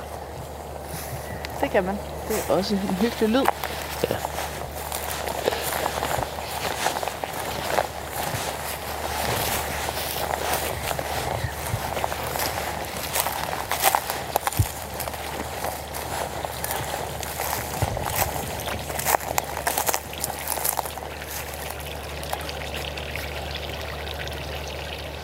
Eller også det, man kan høre i virkeligheden ikke så meget vandløbet, der klukker som det der drænrør, hvor der løber drænvand ud af. det er knap så idyllisk. Ja, der, der røg det hyggelige ud igen. Lyden er der. Og der er igen noget, øh, noget vorterod her. Ja. Den der gule. Ja. Hvorfor hedder den vorterod egentlig? Oh, men det er noget med, den er lidt giftig, er det ikke sådan noget? Så, øh, eller hvad? Eller man har brugt den som... Jeg, jeg kan ikke huske de der ting i min, tydeligvis. Du begynder at flå det- den op nu. Øh, Ja. Den har vorter på sine rødder. Prøv at se, det er sådan nogle store klumper. Det giver god mening. Ja. Den er sikkert også giftig. Jeg synes bare lige, der var et eller andet. Man brugte Men alt det der med, hvad man har brugt det til, det øh, jeg kan ikke huske det. Jeg ved ikke, om vi sådan lige kan, kan give nogle tips. Øhm, så, så, så det vil man måske lige kan prøve, hvis man sådan skal ud og finde nogle forårstegn. Det er jo at komme ud og kigge efter myrbeller og blomstrende pilebuske, og se, om der er noget liv. Gerne i noget læ og med sol på. Det Ja. burde virke. Det gør det ikke i dag, men det Nej. burde det. Det burde det. Og i virkeligheden, så, så det, det er jo gode steder at kigge, men nærmest alle steder med blomster. Ja. Øh, det kan også være øh, hornviolerne hjemme i krukkerne, eller øh, hvad har vi, forårslyngen på kirkegården, eller, eller hvad det nu kan være, Ja. der øh, bare det leverer noget mad til de her, øh, til de her kræ. Og inden længe, så springer æbletræerne jo også ud, og øh, frugtbuskene i haverne springer ud, og alt sådan noget. Ikke? Så er vi selvfølgelig ved at være et stykke, en måned længere hen måske ikke, men, men så er der altså øh, så er der rigtig mange steder at lede efter alle de insekter, der så er stået. Mm.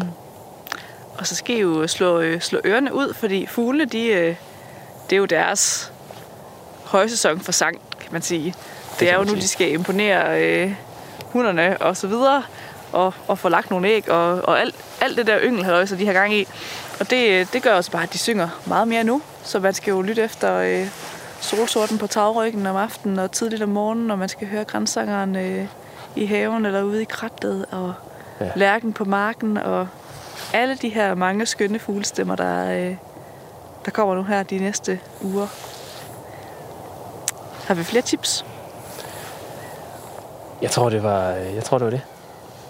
Det var det. Så jeg håber, I har mere held med jeres øh, jagt på forårstegn, øh, når I engang, hvis I selv kaster jer ud i det. Ja, nu har vi i hvert fald lige givet en lille, en lille grundopskrift og vist, at det også kan gå galt nogle gange. Det gør det også nogle gange, når man, når man bager.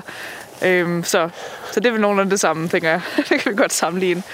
Men øh, skal vi ikke bare sige tak for nu, og så må, det, så må de tage den hjemme i studiet fra, øh, herfra. Det tænker jeg.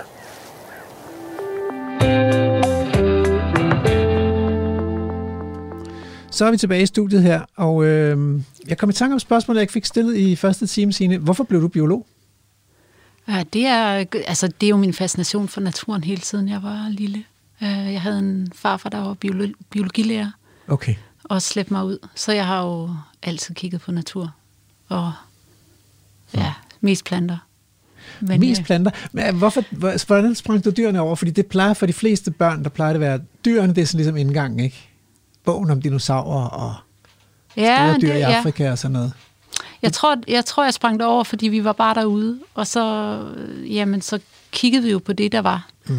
Øh, og min farfar var mest fascineret af planter og fugle, så jeg har også kigget en del på fugle, faktisk. Okay. Ja, Ja. Og så ser man også på det, der kravler rundt i de der planter. Men, ja.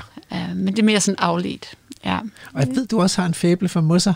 ja det, har jeg Det, det er jo også en slags planter, nogle meget små planter. Ja, ja det er rigtigt. Hvordan har mosserne det med klimaforandringerne? Fordi umiddelbart så skulle man tænke, altså, hvad, altså de må være altså lidt følsomme. Det er sådan nogle små vækster og sådan noget. Er, de- men klarer de sig egentlig bedre eller dårligere end de store planter, karplanterne? Det afhænger lidt af, hvor de gror. Altså, så, så der er jo nogle af de mosser, der gror, øh, kan man sige, kær. Og hvis der ser kraftig udtørring, så er de jo ligesom truet af den mm. udtørring. Men meget af det er jo af vores dræning af økosystemerne. Ja, Men faktisk så findes, mosser har lidt sådan en omvendt øh, fordeling. Så der er faktisk flere arter af mosser mod nord, end der er mod syd. Ikke? Også så hvor vi tit snakker om den her, når vi snakker om fordelingen af diversitet på tværs af jorden, så falder det mod polerne. Ja. Det stiger faktisk Hvorfor med det? mosserne. Jamen fordi, at de, er, de, er til, de har brug for mere lys, øh, Mm. medmindre de selvfølgelig gror på træer og ligesom gror sig derop af. Øh, men ellers så, så har de jo brug for de der, de har brug for mere lys, og der er mere lys i de arktiske egne. De er passet til, kan klare de der mere kolde forhold. De er nøjsomme. Øh, ja, de er ret nøjsomme, Ja. men har jo brug for fugt. Og, det, og, og, og på det punkt, der ligner de laverne også, ikke? Ja, Så, så, så hvis man vil, vil svælge mosser og laver, så skal man tage nordpå. ja. Ej, nu ved jeg det. Det er derfor, du render rundt deroppe i Arktis hele tiden. Ja, må, ja, måske En lille smule. en lille smule. Okay. Men også fordi jo, at, øh, at det er ret fascinerende at se, hvad der sker der, hvor, der, hvor, hvor ændringerne forventes at blive hurtigere, fordi man kan, man kan jo klippe de her buske over, og man kan se på, hvor hurtigt de gror, så man kan jo få lidt sådan nogle tidsserier, uden at have været der, da man var ikke født endnu. Ja, det må du lige forklare. Ja, så, så øh, i Arktis, der kan vi jo, eller fordi buskene er jo sådan set øh, træerne i Arktis, og de fleste har sikkert gået en tur i skoven, og øh, ikke kunne lade være med at tælle, hvor gammelt et træ er, der lige er blevet fældet. Mm. Så vi kan jo se årringene, og vi tæller årringene. Og det kan vi gøre i Arktis. Altså, det kan vi gøre, når vi laver feltarbejde i Arktis. Så selvom vi kun tager afsted en sæson, så kan vi skære de her buske over, og så kan vi undersøge, hvor meget de har groet. Mm. I 1850. Ja, Øhm, det er arter af pil og birk og sådan noget, Ja. som, som jo kunne være blevet træer, hvis, de havde, hvis det havde været på vores breddegrad, men deroppe der er det bare sådan nogle lave. Ja, og der er jo så også arter, der er, nogen, der er nogle enkelte arter, der kunne være blevet sådan store buske, Ja. hvis de havde groet her, og så er der jo arter, der, der kun gror der. Ja. Altså arter af pil Ja. og birk. Men hvor bliver- slægtninge bliver til store træer Ja, sydpå. ja. ja. Så, så du siger, at man kan simpelthen øh, snitte dem over, og selvom de vokser langsomt, så er der alligevel forskel på, om det har været et varmt eller koldt år. Eller... Ja. Det er der. Okay, hvor gamle bliver sådan nogle små øh, forkryblede buske? Jamen, øh, jamen, de kan jo blive op... Altså i gennemsnitsalderen på, på for eksempel dværgbirk er omkring øh, 60 år. Okay. Øh, når vi snakker arktisk pil og blågrå pil, jamen, så ligger den også omkring de der 40-50 år. Okay. Når vi snakker enebær, som vi finder deroppe, jamen, så er vi helt op over flere hundrede år. Wow. Og der er også øh, nogle små arter af rhododendron, som bliver flere hundrede år. Og så kan vi jo gå tilbage og sige, jamen, hvordan... Altså, der har vi så ikke klima. Der kan vi jo ikke sammenligne det med en... Der har vi jo ikke målt klima, men vi kan se, hvordan de har ændret deres vækst gennem de her mange hundrede år. Og er det temperatur, de reagerer på, eller er det også øh, fugtighed eller andre ting? Eller hvad? Så de rep- Snelæg, eller... Ja, så de re- re- øh, responderer meget på temperatur, mm. hvis der selvfølgelig ikke er noget andet, der er begrænsende. Okay. Så noget af det, vi har set på, det er jo for eksempel, altså de responderer selvfølgelig, hvis det er vådt, og det er konstant vådt, jamen så gror de mere, end hvis de gror tørt.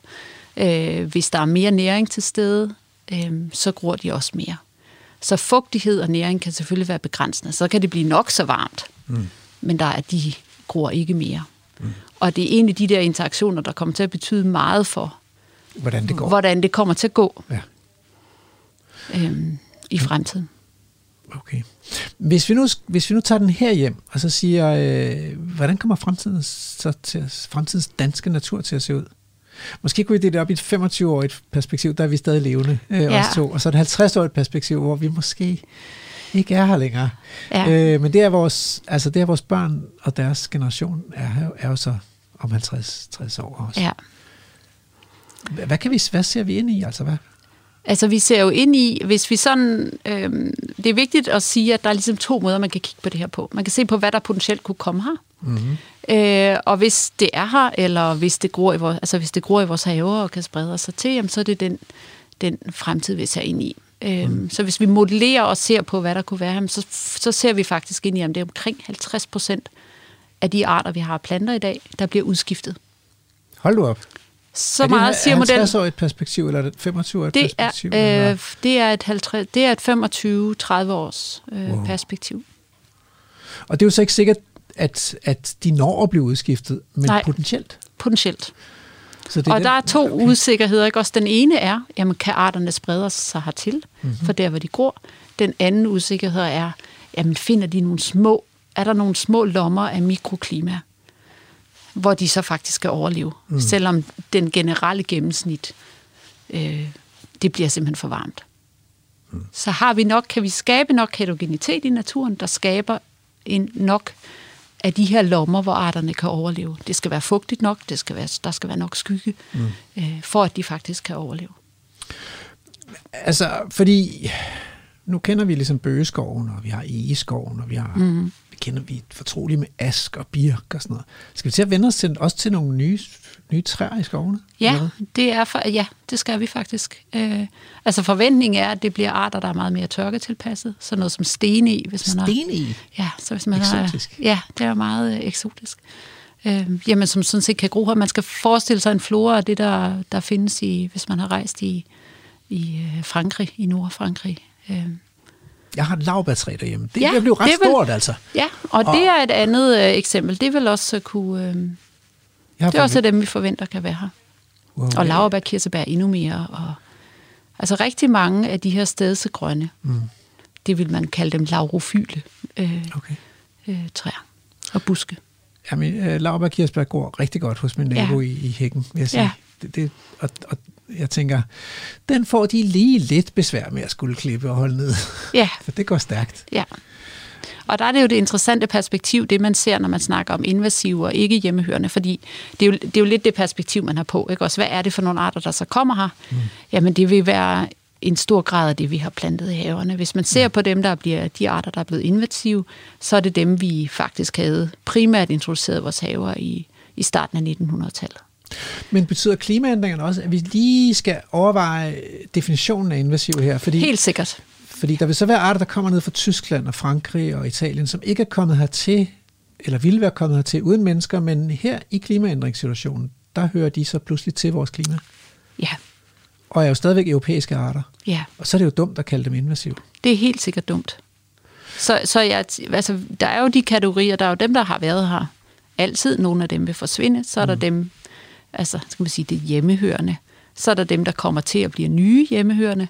Og så er der dem, som man er de invasive, som er dem, der bliver et stort problem. mm. altså som truer den hjemmehørende biodiversitet. Mm. Og det vil være en mindre del Ja. af dem alle sammen. Så men puljen af arter, der kan findes i Danmark, stiger. Og det er også det, de, så hvis man skal se sådan på tværs af, af verden, hvad det er, der sker, det er jo egentlig, at de regionale flora, der kommer flere arter mm. de fleste steder.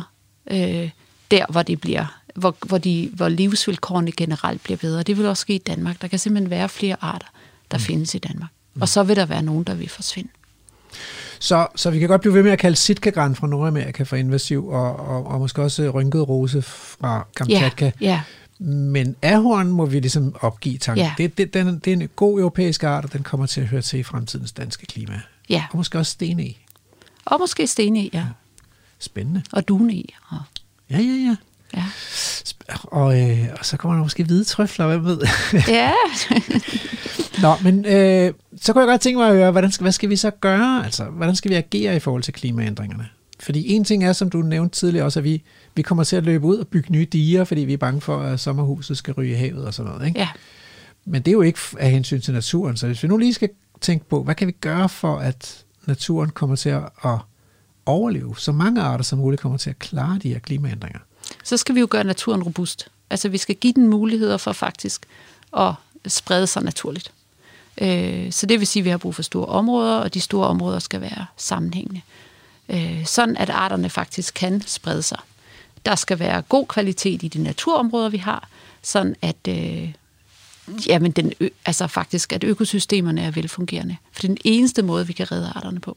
Men, men velfungerende, altså hvordan, hvordan, hvordan definerer man det? Ja, så, så når jeg snakker om høj kvalitet i naturområder, ja. ikke, så er det jo det er jo naturligt. Vi skal have de naturlige dynamikker, det Okay. naturlige Jamen, naturlige forstyrrelser, det kunne være vind, det kan komme fra vand, det kan komme fra brand, det kan komme fra store græsser. Mm. Øhm, Okay. det er vigtigt, at vi har de vilde processer, ja. øh, og det er vigtigt, at der er nok plads, og der er nok sammenhængende plads. Og, der, og der er vel også der er en skala ting her, så, det, så, det, så nu siger plads, så tænker jeg, så, så hænger naturen sammen, og, og hvis de her plantearter så skal have en chance for at sprede sig i den sammenhængende natur, så skal de også have nogen at sprede sig med. Ja, Så det er ikke kun et geografisk spørgsmål, det er også mange, dyr, mange planter spredes jo med dyr. det er helt så der skal rigtigt. være nogle store dyr i det her landskab, der også har den her plads til at vandre. Ja, det skal der være. Og så skal der være, der hvor arterne spreder sig hen, skal der være forstyrrelser, så de rent faktisk skal spire. Så der de er kan inter- etablere sig, ja. ja. så de kan etablere sig. Så der er et interessant studie, der viser, at de arter, der er gået mest tilbage, det her det er fra Holland, jamen det er faktisk de arter, der er tilknyttet vand, Mhm. mm-hmm. og det er de arter, der er tilknyttet spredning med øh, store græsser. Interessant. Øh, samtidig med, at det også er de arter, der faktisk har frø, som kun kan overleve meget kort tid i jorden. Så de er afhængige af at blive spredt af de her store dyr, de er afhængige af eller at blive spredt med vand, men så er de også afhængige af, at der kommer faktisk en forstyrrelse, så deres frø kan nå at spire, og de kan blive til et individ, inden deres frø holder op med at være levedygtigt. De er ikke til at ligge og vente i jorden, Nej. ligesom rød tvetand på, at der kommer et rigtig, rigtig tørt øh, forår og sommer, så de kan få plads. Nej. Nej. Ja, og det, har vi, det, er jo det, det er jo det, vi mennesker ændrer på. Det er jo de der sammenhænge i naturen. Øh, og det er det, der egentlig er den største trussel mod rigtig mange arter. Men af samme grund mås- måske, altså at mange af de her arter knyttet til enge og moser og, og, og græsland og hede, at de har kortlivet frøbank, så de mm-hmm. ikke bare ligger der og venter, hvis man la- sætter gang i et naturgenopretningsprojekt, er jo en årsag til, at der er nogen, der foreslår assisteret migration. Altså at ja. Vi mennesker skal bidrage til at, at tage de her planter der, hvor de nu har overlevet, og så bringe dem ind, hvis vi nu giver naturen plads et eller andet sted. Det kunne Ja. være en naturnationalpark, ikke? eller et eller andet andet sted, hvor, eller det kan også være i en park, i en by, eller, eller andet. Man, giver, man siger, nu, er det blevet, nu skal, må det gerne være vild natur her, men arterne mangler, så giver vi dem lige en hjælpende hånd med at komme afsted. Ja, Hvordan, øh, hvordan skal vi forholde os til det? Det er jo ikke alle botanikere, der er begejstrede for det her. nej. Øhm, jeg er egentlig, jeg ser ikke det store problem i det. Man skal mm. bare holde sig i mente, at det genetiske udgangsmateriale er forskelligt. Så, så det er jo ikke, altså så, så tilpasningen begynder man at rode med. Ja. Øhm, og det er jo, man kan ikke bare tro, at man kan flytte på ting, hvis man ikke. Det er meget mere vigtigt at skabe pladsen og de økologiske processer først. Okay. Man er sikker på, at, at vilkårene er der. Og når man så begynder at indføre arter, jamen så vil der være nogen, der måske lige pludselig får en fordel, mm. som ikke havde fået en fordel naturligt. Så man kan også godt få skabt nogle, nogle unaturlige dominansforhold, fordi man begynder at indføre arterne. Men hvis man har nogle naturlige dynamikker, øh, så kan, tror jeg, så, så kan man sige, så er det jo bedre at beskytte arterne og bevare dem i naturlige økosystemer, end det er, at vi mister dem. Så tænker ja. jeg, så kan man godt forsvare og flytte på tingene. Men man skal ikke begynde at flytte for tingene, fordi man tror, det er quick fix. Det er ligesom sådan, det er nummer to eller nummer tre i kassen. Vi skal simpelthen have bevaret store områder, sammenhængende områder, med naturlig dynamik øh, mm. som det første. Altså, der er, for, øh, jeg kommer til at tænke på, når du siger det der med genetik også, ikke? At, og det der med, at dem, der kommer først, får en fordel. At der har jo i nogle år efterhånden i Danmark været en frøblanding. Ja. Den vilde eng mm-hmm. frøblanding, ikke? Jo. Og den består af 30 arter. Ja. Den, de der 30 arter, de er virkelig kommet ud over stepperne rigtig mange steder. Ja. Øh, og, og derfor kan man jo også inde på sådan hjemmesider øh, om natur, der kan man se rigtig mange, der stiller spørgsmål. Hvad er det for nogle spændende små spiger, der kommer her? Og det er alt sammen klinte. Ja. Og det er fordi, det er en af de arter, der er i den der frøblanding med de 30 arter. Ikke? Ja. Det er jo selvfølgelig fint nok, klinte uddøde fra Danmark, øh, fra, den, fra danske, øh, som ukrudt i danske Ja. marker, ikke? Øh, på et eller andet tidspunkt, og nu er, den så, nu er, nu er der så klinte rigtig mange steder. Ja. Men, men måske er det bedre end bare tre arter af plænegræs, som jo er blevet udsået endnu mere Ja. end den her frøblanding med de 30 arter, ikke? Jo. Vi, er bare, vi, vi laver bare hele tiden noget natur, som vi synes, det skal være, os mennesker, ikke? Ja, og, altså, og det er jo egentlig det, der er, er udfordringen. Altså, hvis, men, men vi kommer jo ikke udenom, altså hvis i den helt ideelle verden, mm. så vil vi jo virkelig give mere plads mm. og sikre os de naturlige dynamikker. Men det er jo en lang proces. Ja. Og spørgsmålet er, hvor meget vil man ofre på, på, på at, det, at, øh, at der er nogle arter, der forsvinder, simpelthen fordi vi har lavet områderne for små, mm. og der, hvor de findes, der ændrer klimaet sig for hurtigt til, at de kan overleve. Men Men Signe, du er jo også formand for Biodiversitetsrådet. Det er jeg nemlig. Det er du nemlig. Var det her ikke også noget, man kunne tage op i Biodiversitetsrådet? Altså fordi, fordi jeg, jeg tror, der er mange naturforvaltere, der lidt har manglet sådan, hvad kan man sige, øh, måske lidt et etisk regelsæt for, hvad er okay? Fordi Ja. en, når vi nu arbejder med det der felt, der hedder naturgenopretning, ikke? Mm. som vi skal til at i gang med, og vi skal udtage en masse kulstofri lavbundsjord og sådan noget, så kan vi jo i hvert fald håbe, at vi skal i gang med naturgenopretning. Så mangler man ligesom sådan to, altså, to do og not to do, eller Ja. øh, steder, man, ah, det er ikke sådan, vi skal gøre det, eller, og du siger, for eksempel siger du, de økologiske dynamikker er meget vigtigere end det her med, at, og dem skal vi have styr på, før vi begynder at Ja. tilsætte arter. Ja. Altså, vi kan jo ikke bare plante. Altså, vi kan jo ikke plante Vi kan natur. plante os ud af Nej. biodiversitetskrisen. Og vi ved også videnskabeligt, at vi får de bedste, altså vi får den bedste natur, når vi lader naturlig succession, altså det, at arterne kommer til ja. løbende alt efter, hvad deres, kan man sige, ja, deres række i successionen er. Ja. Øhm, det får vi det bedste natur ud af. Ja. Så derfor skal det komme først. Så det handler meget om de der principper, og ikke at vi altid tænker, at vi kan lave sådan et quick fix. Men der kunne I godt Og- udgive sådan et manifest i Biodiversitetsrådet. Her er principperne. Ja, det, øh, det, vi kan i hvert fald godt komme ud med de principper. Ja, det synes Øh, er fedt. ja, Jeg tror, der er mange, der, mange, der godt kunne bruge. Altså. Ja. For, også fordi, lige nu foregår der jo, altså man kan selvfølgelig sige, at, at statens naturnationalparker, der sidder nogle råd, rådgivere også, som hjælper lidt med dem og sådan noget, men, men der er også mange private initiativer. Ja. Øh, Og der er super mange rigtig gode private initiativer Ja. faktisk også, men de står jo så også og tænker, hvad gør vi? ja. Øhm, og, men man kan sige, det er jo ikke... Hvis man bare starter med at prøve at skabe noget mere heterogenitet, Mm, før man lader arterne indvandre, ja. så er man kommet, når man jo også langt. Du lytter til Radio 4. Øh, Og nu skal jeg sige til lytterne, det I lytter til her, det er jo øh, Vildspors klimaprogram. Nej, det var det ikke rigtigt. Vildspor er et naturprogram på Radio 4. Det I lytter til, det er, når Vildspor behandler klimaets betydning for naturen. Det er mere korrekt at sige det sådan. Og øh, for at blive klogere på det, så har jeg her i studiet besøg af professor Signe Normand fra Aarhus Universitet, centerleder og også formand for Biodiversitetsrådet, øh, som har studeret klimaeffekter på øh, natur og biodiversitet. Mm, og du siger øh, heterogenitet. Det er meget skægt, fordi øh, vi har også talt med sommerfugle, øh, øh, sommerfugleforskere i programmet her. Sommerfuglen har det, det er ikke en af de organismegrupper, der er det bedste i Danmark. nej. Og, det, og jeg kan huske, at det var noget af det, der kom frem der i 2018 i den tørke der også.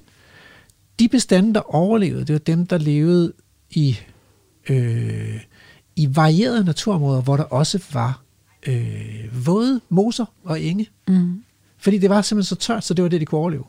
Det var ikke nødvendigvis deres tophabitat. Det var ikke det, de foretrækker at være, men det var det, de overlevede. Ja.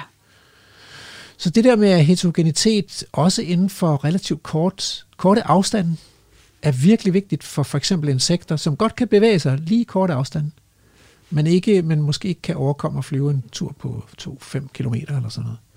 De skal have det hele inden for ja. kort afstand. Men sådan ser vores natur ikke ud i dag. Den er jo inddelt i sådan nogle små firkanter, som er ret homogene. Er jo også baseret på, at vi har tænkt meget kasser. Ja, præcis. Øh, så så vi, vi bliver jo simpelthen nødt til at komme ud over den her tankegang om det åbne versus det lukkede, Ja. øh, og skabe noget meget mere dynamisk natur. Ja. Ja. Og huske, at det også handler om udgangspunktet. Altså også altså det geologiske.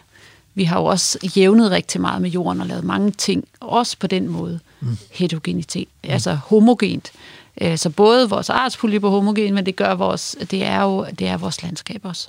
Og når vi skaber bakker, når vi skaber terræn, mm. så er der altid en nordside og en sydside. Præcis. Når vi får mere heterogenitet i vegetationsstruktur, jamen så, så viser videnskaben faktisk, så buffer det faktisk klimaforandringerne. Mm. Så hvis man måler på mikroklimaet inde i en skov, så ændrer det sig meget mindre end klimaet generelt. Mm. Så, så det er simpelthen så vigtigt at skabe den der heterogenitet. Og Altså- fugtigheden selvfølgelig også, for det buffer os mod. Øh, altså det skaber jo også et fugtigt, altså et koldere mikroklima. Både Præcis. helt lokalt i vådområderne, men jo også i skovene. Så vi skal også have mere vand i skovene. Ja. Og især det der vand, som, altså grundvandet, som ikke bare er der i vinteroversvømmelsen, men som også er der hele året rundt, fordi det siver frem hele tiden. Mm-hmm. Det virker jo også om sommeren, når det ja. Er ekstra varmt. Så bliver der ved med at komme det der 8 grader øh, mm-hmm. kolde grundvand op øh, og sive igennem. Og så, og så tænker jeg også, at hvis du har kigget på mosser, så har du garanteret også på et tidspunkt været et knoldkær. Ja, Og der oplever man jo også, når man kigger ned, det er sådan en lille mikroverden, ikke? at der er sådan ja. Nogle små knolde, som altså, typisk jo er kreaturskabte, fordi, men nogle gange så er der også myrer, der har bygget de her knolde, eller, eller halvgræsser, Ja. som, som får dem til at lave ture. Ikke? Mm. Øh, men ellers så har dyrene gået og trådt rundt, og så er de trådt ned i nogle huller, og så er der så imellem det blevet nogle, nogle knolde. Og øh, på toppen af de knolde der, der kan vokse nogle helt andre planter end i bunden af hullerne ja, inden for ja, 20 cm eller sådan noget, ja. Kan der være sådan en kæmpe forskel. Så- ja. Og typisk er det jo også helt forskellige nektarressourcer, du har på toppen, end du har Ja. imellem. Ja. Så øhm, ja. Men det, det får man jo ikke, hvis man driver sin eng eller sin, sit vådområde med maskinel afklimning. Nej. Så får man bare udjævnet alle de her små, fine ture. Ja, det gør man, og det bliver også meget, de, det bliver nogle få og færre arter, der, der dominerer. Men øh, jeg hører dig sådan set, jeg hører dig sådan nærmest sige, at, at det regeringen har gjort med de her naturnationalparker, det er at gå den rigtige vej. Ja, I, også hvis man skal hjælpe naturen med at klare klimaændringerne. ja. Fordi det er, Så det er, jo, det er jo super vigtigt, at vi giver øh, arealer, hvor naturen har først ret. men det vi så har givet, det er 0,6 procent af Danmarks Ja. landareal. Så det er alt for lidt. Hvor meget skal vi op på, før det sådan begynder at batte noget? Er der nogle tommelfingerregler? Altså tommelfingerreglerne, til, det, altså, vi skal jo meget højere op. Altså, mm. så forskning vil jo egentlig sige, at vi skal jo, altså hvis man tager det helt ekstremt, så skal vi jo op på omkring 50 procent, mm. og så har vi mistet omkring, øh, jamen så, så mister vi kun 16 procent af arterne på jorden. Så, så det er jo sådan helt, det er jo helt uden for det, der er realistisk. Det er Øh, Wilsons Half Earth. det er Wilsons Half Earth, ja. Ja. Øh, men, men man kan sige, de, de initiativer, der er, det er jo, at vi skal op omkring de 30 procent beskyttet, og, og de 10 procent øh, strengt Strengt beskyttet. beskyttet. Og hvis man så placerer dem strategisk, altså for eksempel i Danmark langs med vores ådale, som er sådan et netværk af mm. sammenhængende korridorer, og ude langs med kysterne, øh, som også er sammenhængende, Ja, så er vi langt. Så er vi, så er vi I ret Danmark. langt. Ja, det er vi. Men hvad skal der til for at overbevise politikerne? Fordi, altså, det er jo ikke noget, der truer os sådan rigtigt. Altså, altså vi, vi truet af vand i kælderne, og måske også flygtninge fra Sahel og sådan noget. Men her i Danmark, ser du en trussel? Kan vi, kan vi bygge det på frygt, eller skal vi... Skal Ej, vi skal helt på, sikkert bygge det på, på, jamen på jamen vi kan jo kun bygge det for, på en, en interesse for naturen. Mm. Altså for vores nysgerrighed for det, der er derude. Vi kan ikke, Altså bygge det på frygt, det tror jeg ikke på. Vi skal bygge det, vi skal simpelthen bygge det på, at man skal se det positivt, at vi bliver mere klimarobuste, vi bliver mere robuste over for rod i naturen. Vi bliver, altså det skal være en styrke, det skal være en indboet øh, glæde ved at opleve naturen. Men for, for at man får det, så bliver man nødt til at forstå den. Ja, men til gengæld, så er der håb. Ja, Fordi, fordi hvis, hvis, hvis man giver naturen plads, så responderer den jo. ja. Så sker der noget, så kommer der noget tilbage igen. Mm-hmm.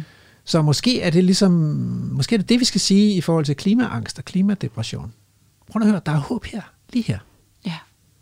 Ja, så man skal sådan set, man skal jo, det er jo nemt på den måde, at man skal bare give naturen plads. Men hvad er det, man tager den plads fra? Det er jo enormt vanskeligt. Og det er jo, jeg tror, det er derfor, at det er svært. Øh, og det er derfor, der ikke sker nok, hurtigt Nå. nok. Men det er vel også den risiko, at det så ikke, det, det bliver vi nødt til lige at berøre, at det så ikke går sådan. Det, der, det kan være, at i stedet for at gå mennesker i panik, og så skal, tænker de, reddes, vi skal redde os selv. Fuck sommerfugle. Ja. og de der blomster, de der mosser, som Sina Rasmus er, altså, synes er så fede. Så nu skal vi bare redde os selv, så vi bygger nogle diger, altså. Mm-hmm. Der beskytter os, og så skal vi bare have det der vand hurtigst muligt kanaliseret, pumpet ud i havet. Væk med det, ikke? Så, og, og vi gider ikke de der store dyr, altså det er bare besværligt, vi i hvert fald slet ikke have hegn. Så, øh, så vi risikerer jo at få mere af alt det, som vi har i forvejen, også som, som respons på de her klimaændringer. Ser du ikke også en risiko for det? Jeg ser det en kæmpe stor risiko, jo. Og alle de her klimatilpasningstiltag er jo ud over det, vi har snakket om nu. Ikke? Også det, der skal beskytte os mod truslerne direkte for klimaforandringer, mm. men der er jo også klimatilpasningstiltag til, mm. tiltag, der genererer mere energi, solceller, vi Mm. planter ekstra skov osv. for... Øhm, Men det kan jo også det tage tager jo plads. også plads. Ja. Ja. Det er jo lige netop det. Så det er jo ja. en Ja. udfordring. Hvordan, hvordan løser vi den? Og der har jeg ikke svaret. Øv! Desværre. Ja, jeg skulle lige til at sige, godt, så vil jeg stille det spørgsmål. Hvordan, hvordan løser vi den der pladskonkurrence? Ja. Øh, hvor, og og den, den, man mærker den jo sådan virkelig alvorligt nu med øh, krigen i Ukraine. Ja. For nu skal der pludselig også dyrkes mere korn oven i det hele. Ikke? Og ministeren har lige meldt ud, at nu kan de der, øh, hvad, hvad er det, hun kalder det? Den der, de der, det der biologiske øh, administration og byråkrati og sådan noget. Nu kan, det, nu kan vi godt glemme det, for nu skal vi dele med godt nok klaske nogle vindmøller op. Altså. Ja, så glem nu lige naturen lidt. Vi har et problem, der skal løses. ja. Og den, og den kommer gas. jo ikke til, det, det er jo ikke en løsning. Så, Nej, men det er men ikke. det er jo desværre, mm, altså ja, det er jo desværre den tendens, der lige pludselig kommer. Men jeg tænker også, at det, det vigtigste er, at man prøver at se det som en mulighed i stedet for. Mm. Hvis vi, er, hvis vi så det som mulighed for, at vi begyndte at spise lidt anderledes. Mm. Bruge mindre energi. Altså så i sidste ende, så handler det jo også meget om, hvordan vi som enkeltindivider Agerer. le- agerer og lever. lever. Ja. Ja. Det bliver det sidste ord, øh, Signe Norman. Tusind tak for at øh, komme her og gøre os klogere i Vildsborg. Tusind tak for invitationen. Du lytter til Radio 4. Ja, programmet er ved at være slut. Jeg, jeg ved ikke, om vi kom i mål med håb, men det synes jeg faktisk, vi gjorde. Altså, hvis, hvis man skal finde håb, øh, så handler det om at opdage, at vi kan gøre noget, som gør Danmark til et smukkere og dejligere og mere spændende sted at leve. Og så skal vi hjælpe alle de andre arter samtidig. Og det kommer til at, at give håb. Fordi hvis vi over, overgiver os fuldstændig til frygten og, og vreden, og, så ender det med, at vi, vi ligesom får buret os inde i vores eget kedelige, monotone kulturlandskab, uden plads til noget af alt det fantastiske liv, som, øh, som vi jo i virkeligheden, i virkeligheden er bange for at miste, ikke? som planeten her byder på. Så programmet er ved at være slut nu, og øh, tak til Emil og Lærke for at øh, øh, være på en vanskelig mission, men dog finde tegn på forår derude i det danske landskab. Og tak til professor Signe Normand fra Aarhus Universitet for at gøre os klogere på, ikke bare hvilke effekter klimaet har på biodiversiteten i Danmark og resten af verden, men også hvad vi, hvad vi kan gøre os håb om at gøre for at redde biodiversiteten, øh, selvom klimaet forandrer sig. Tak til øh, producer Emma Holtet.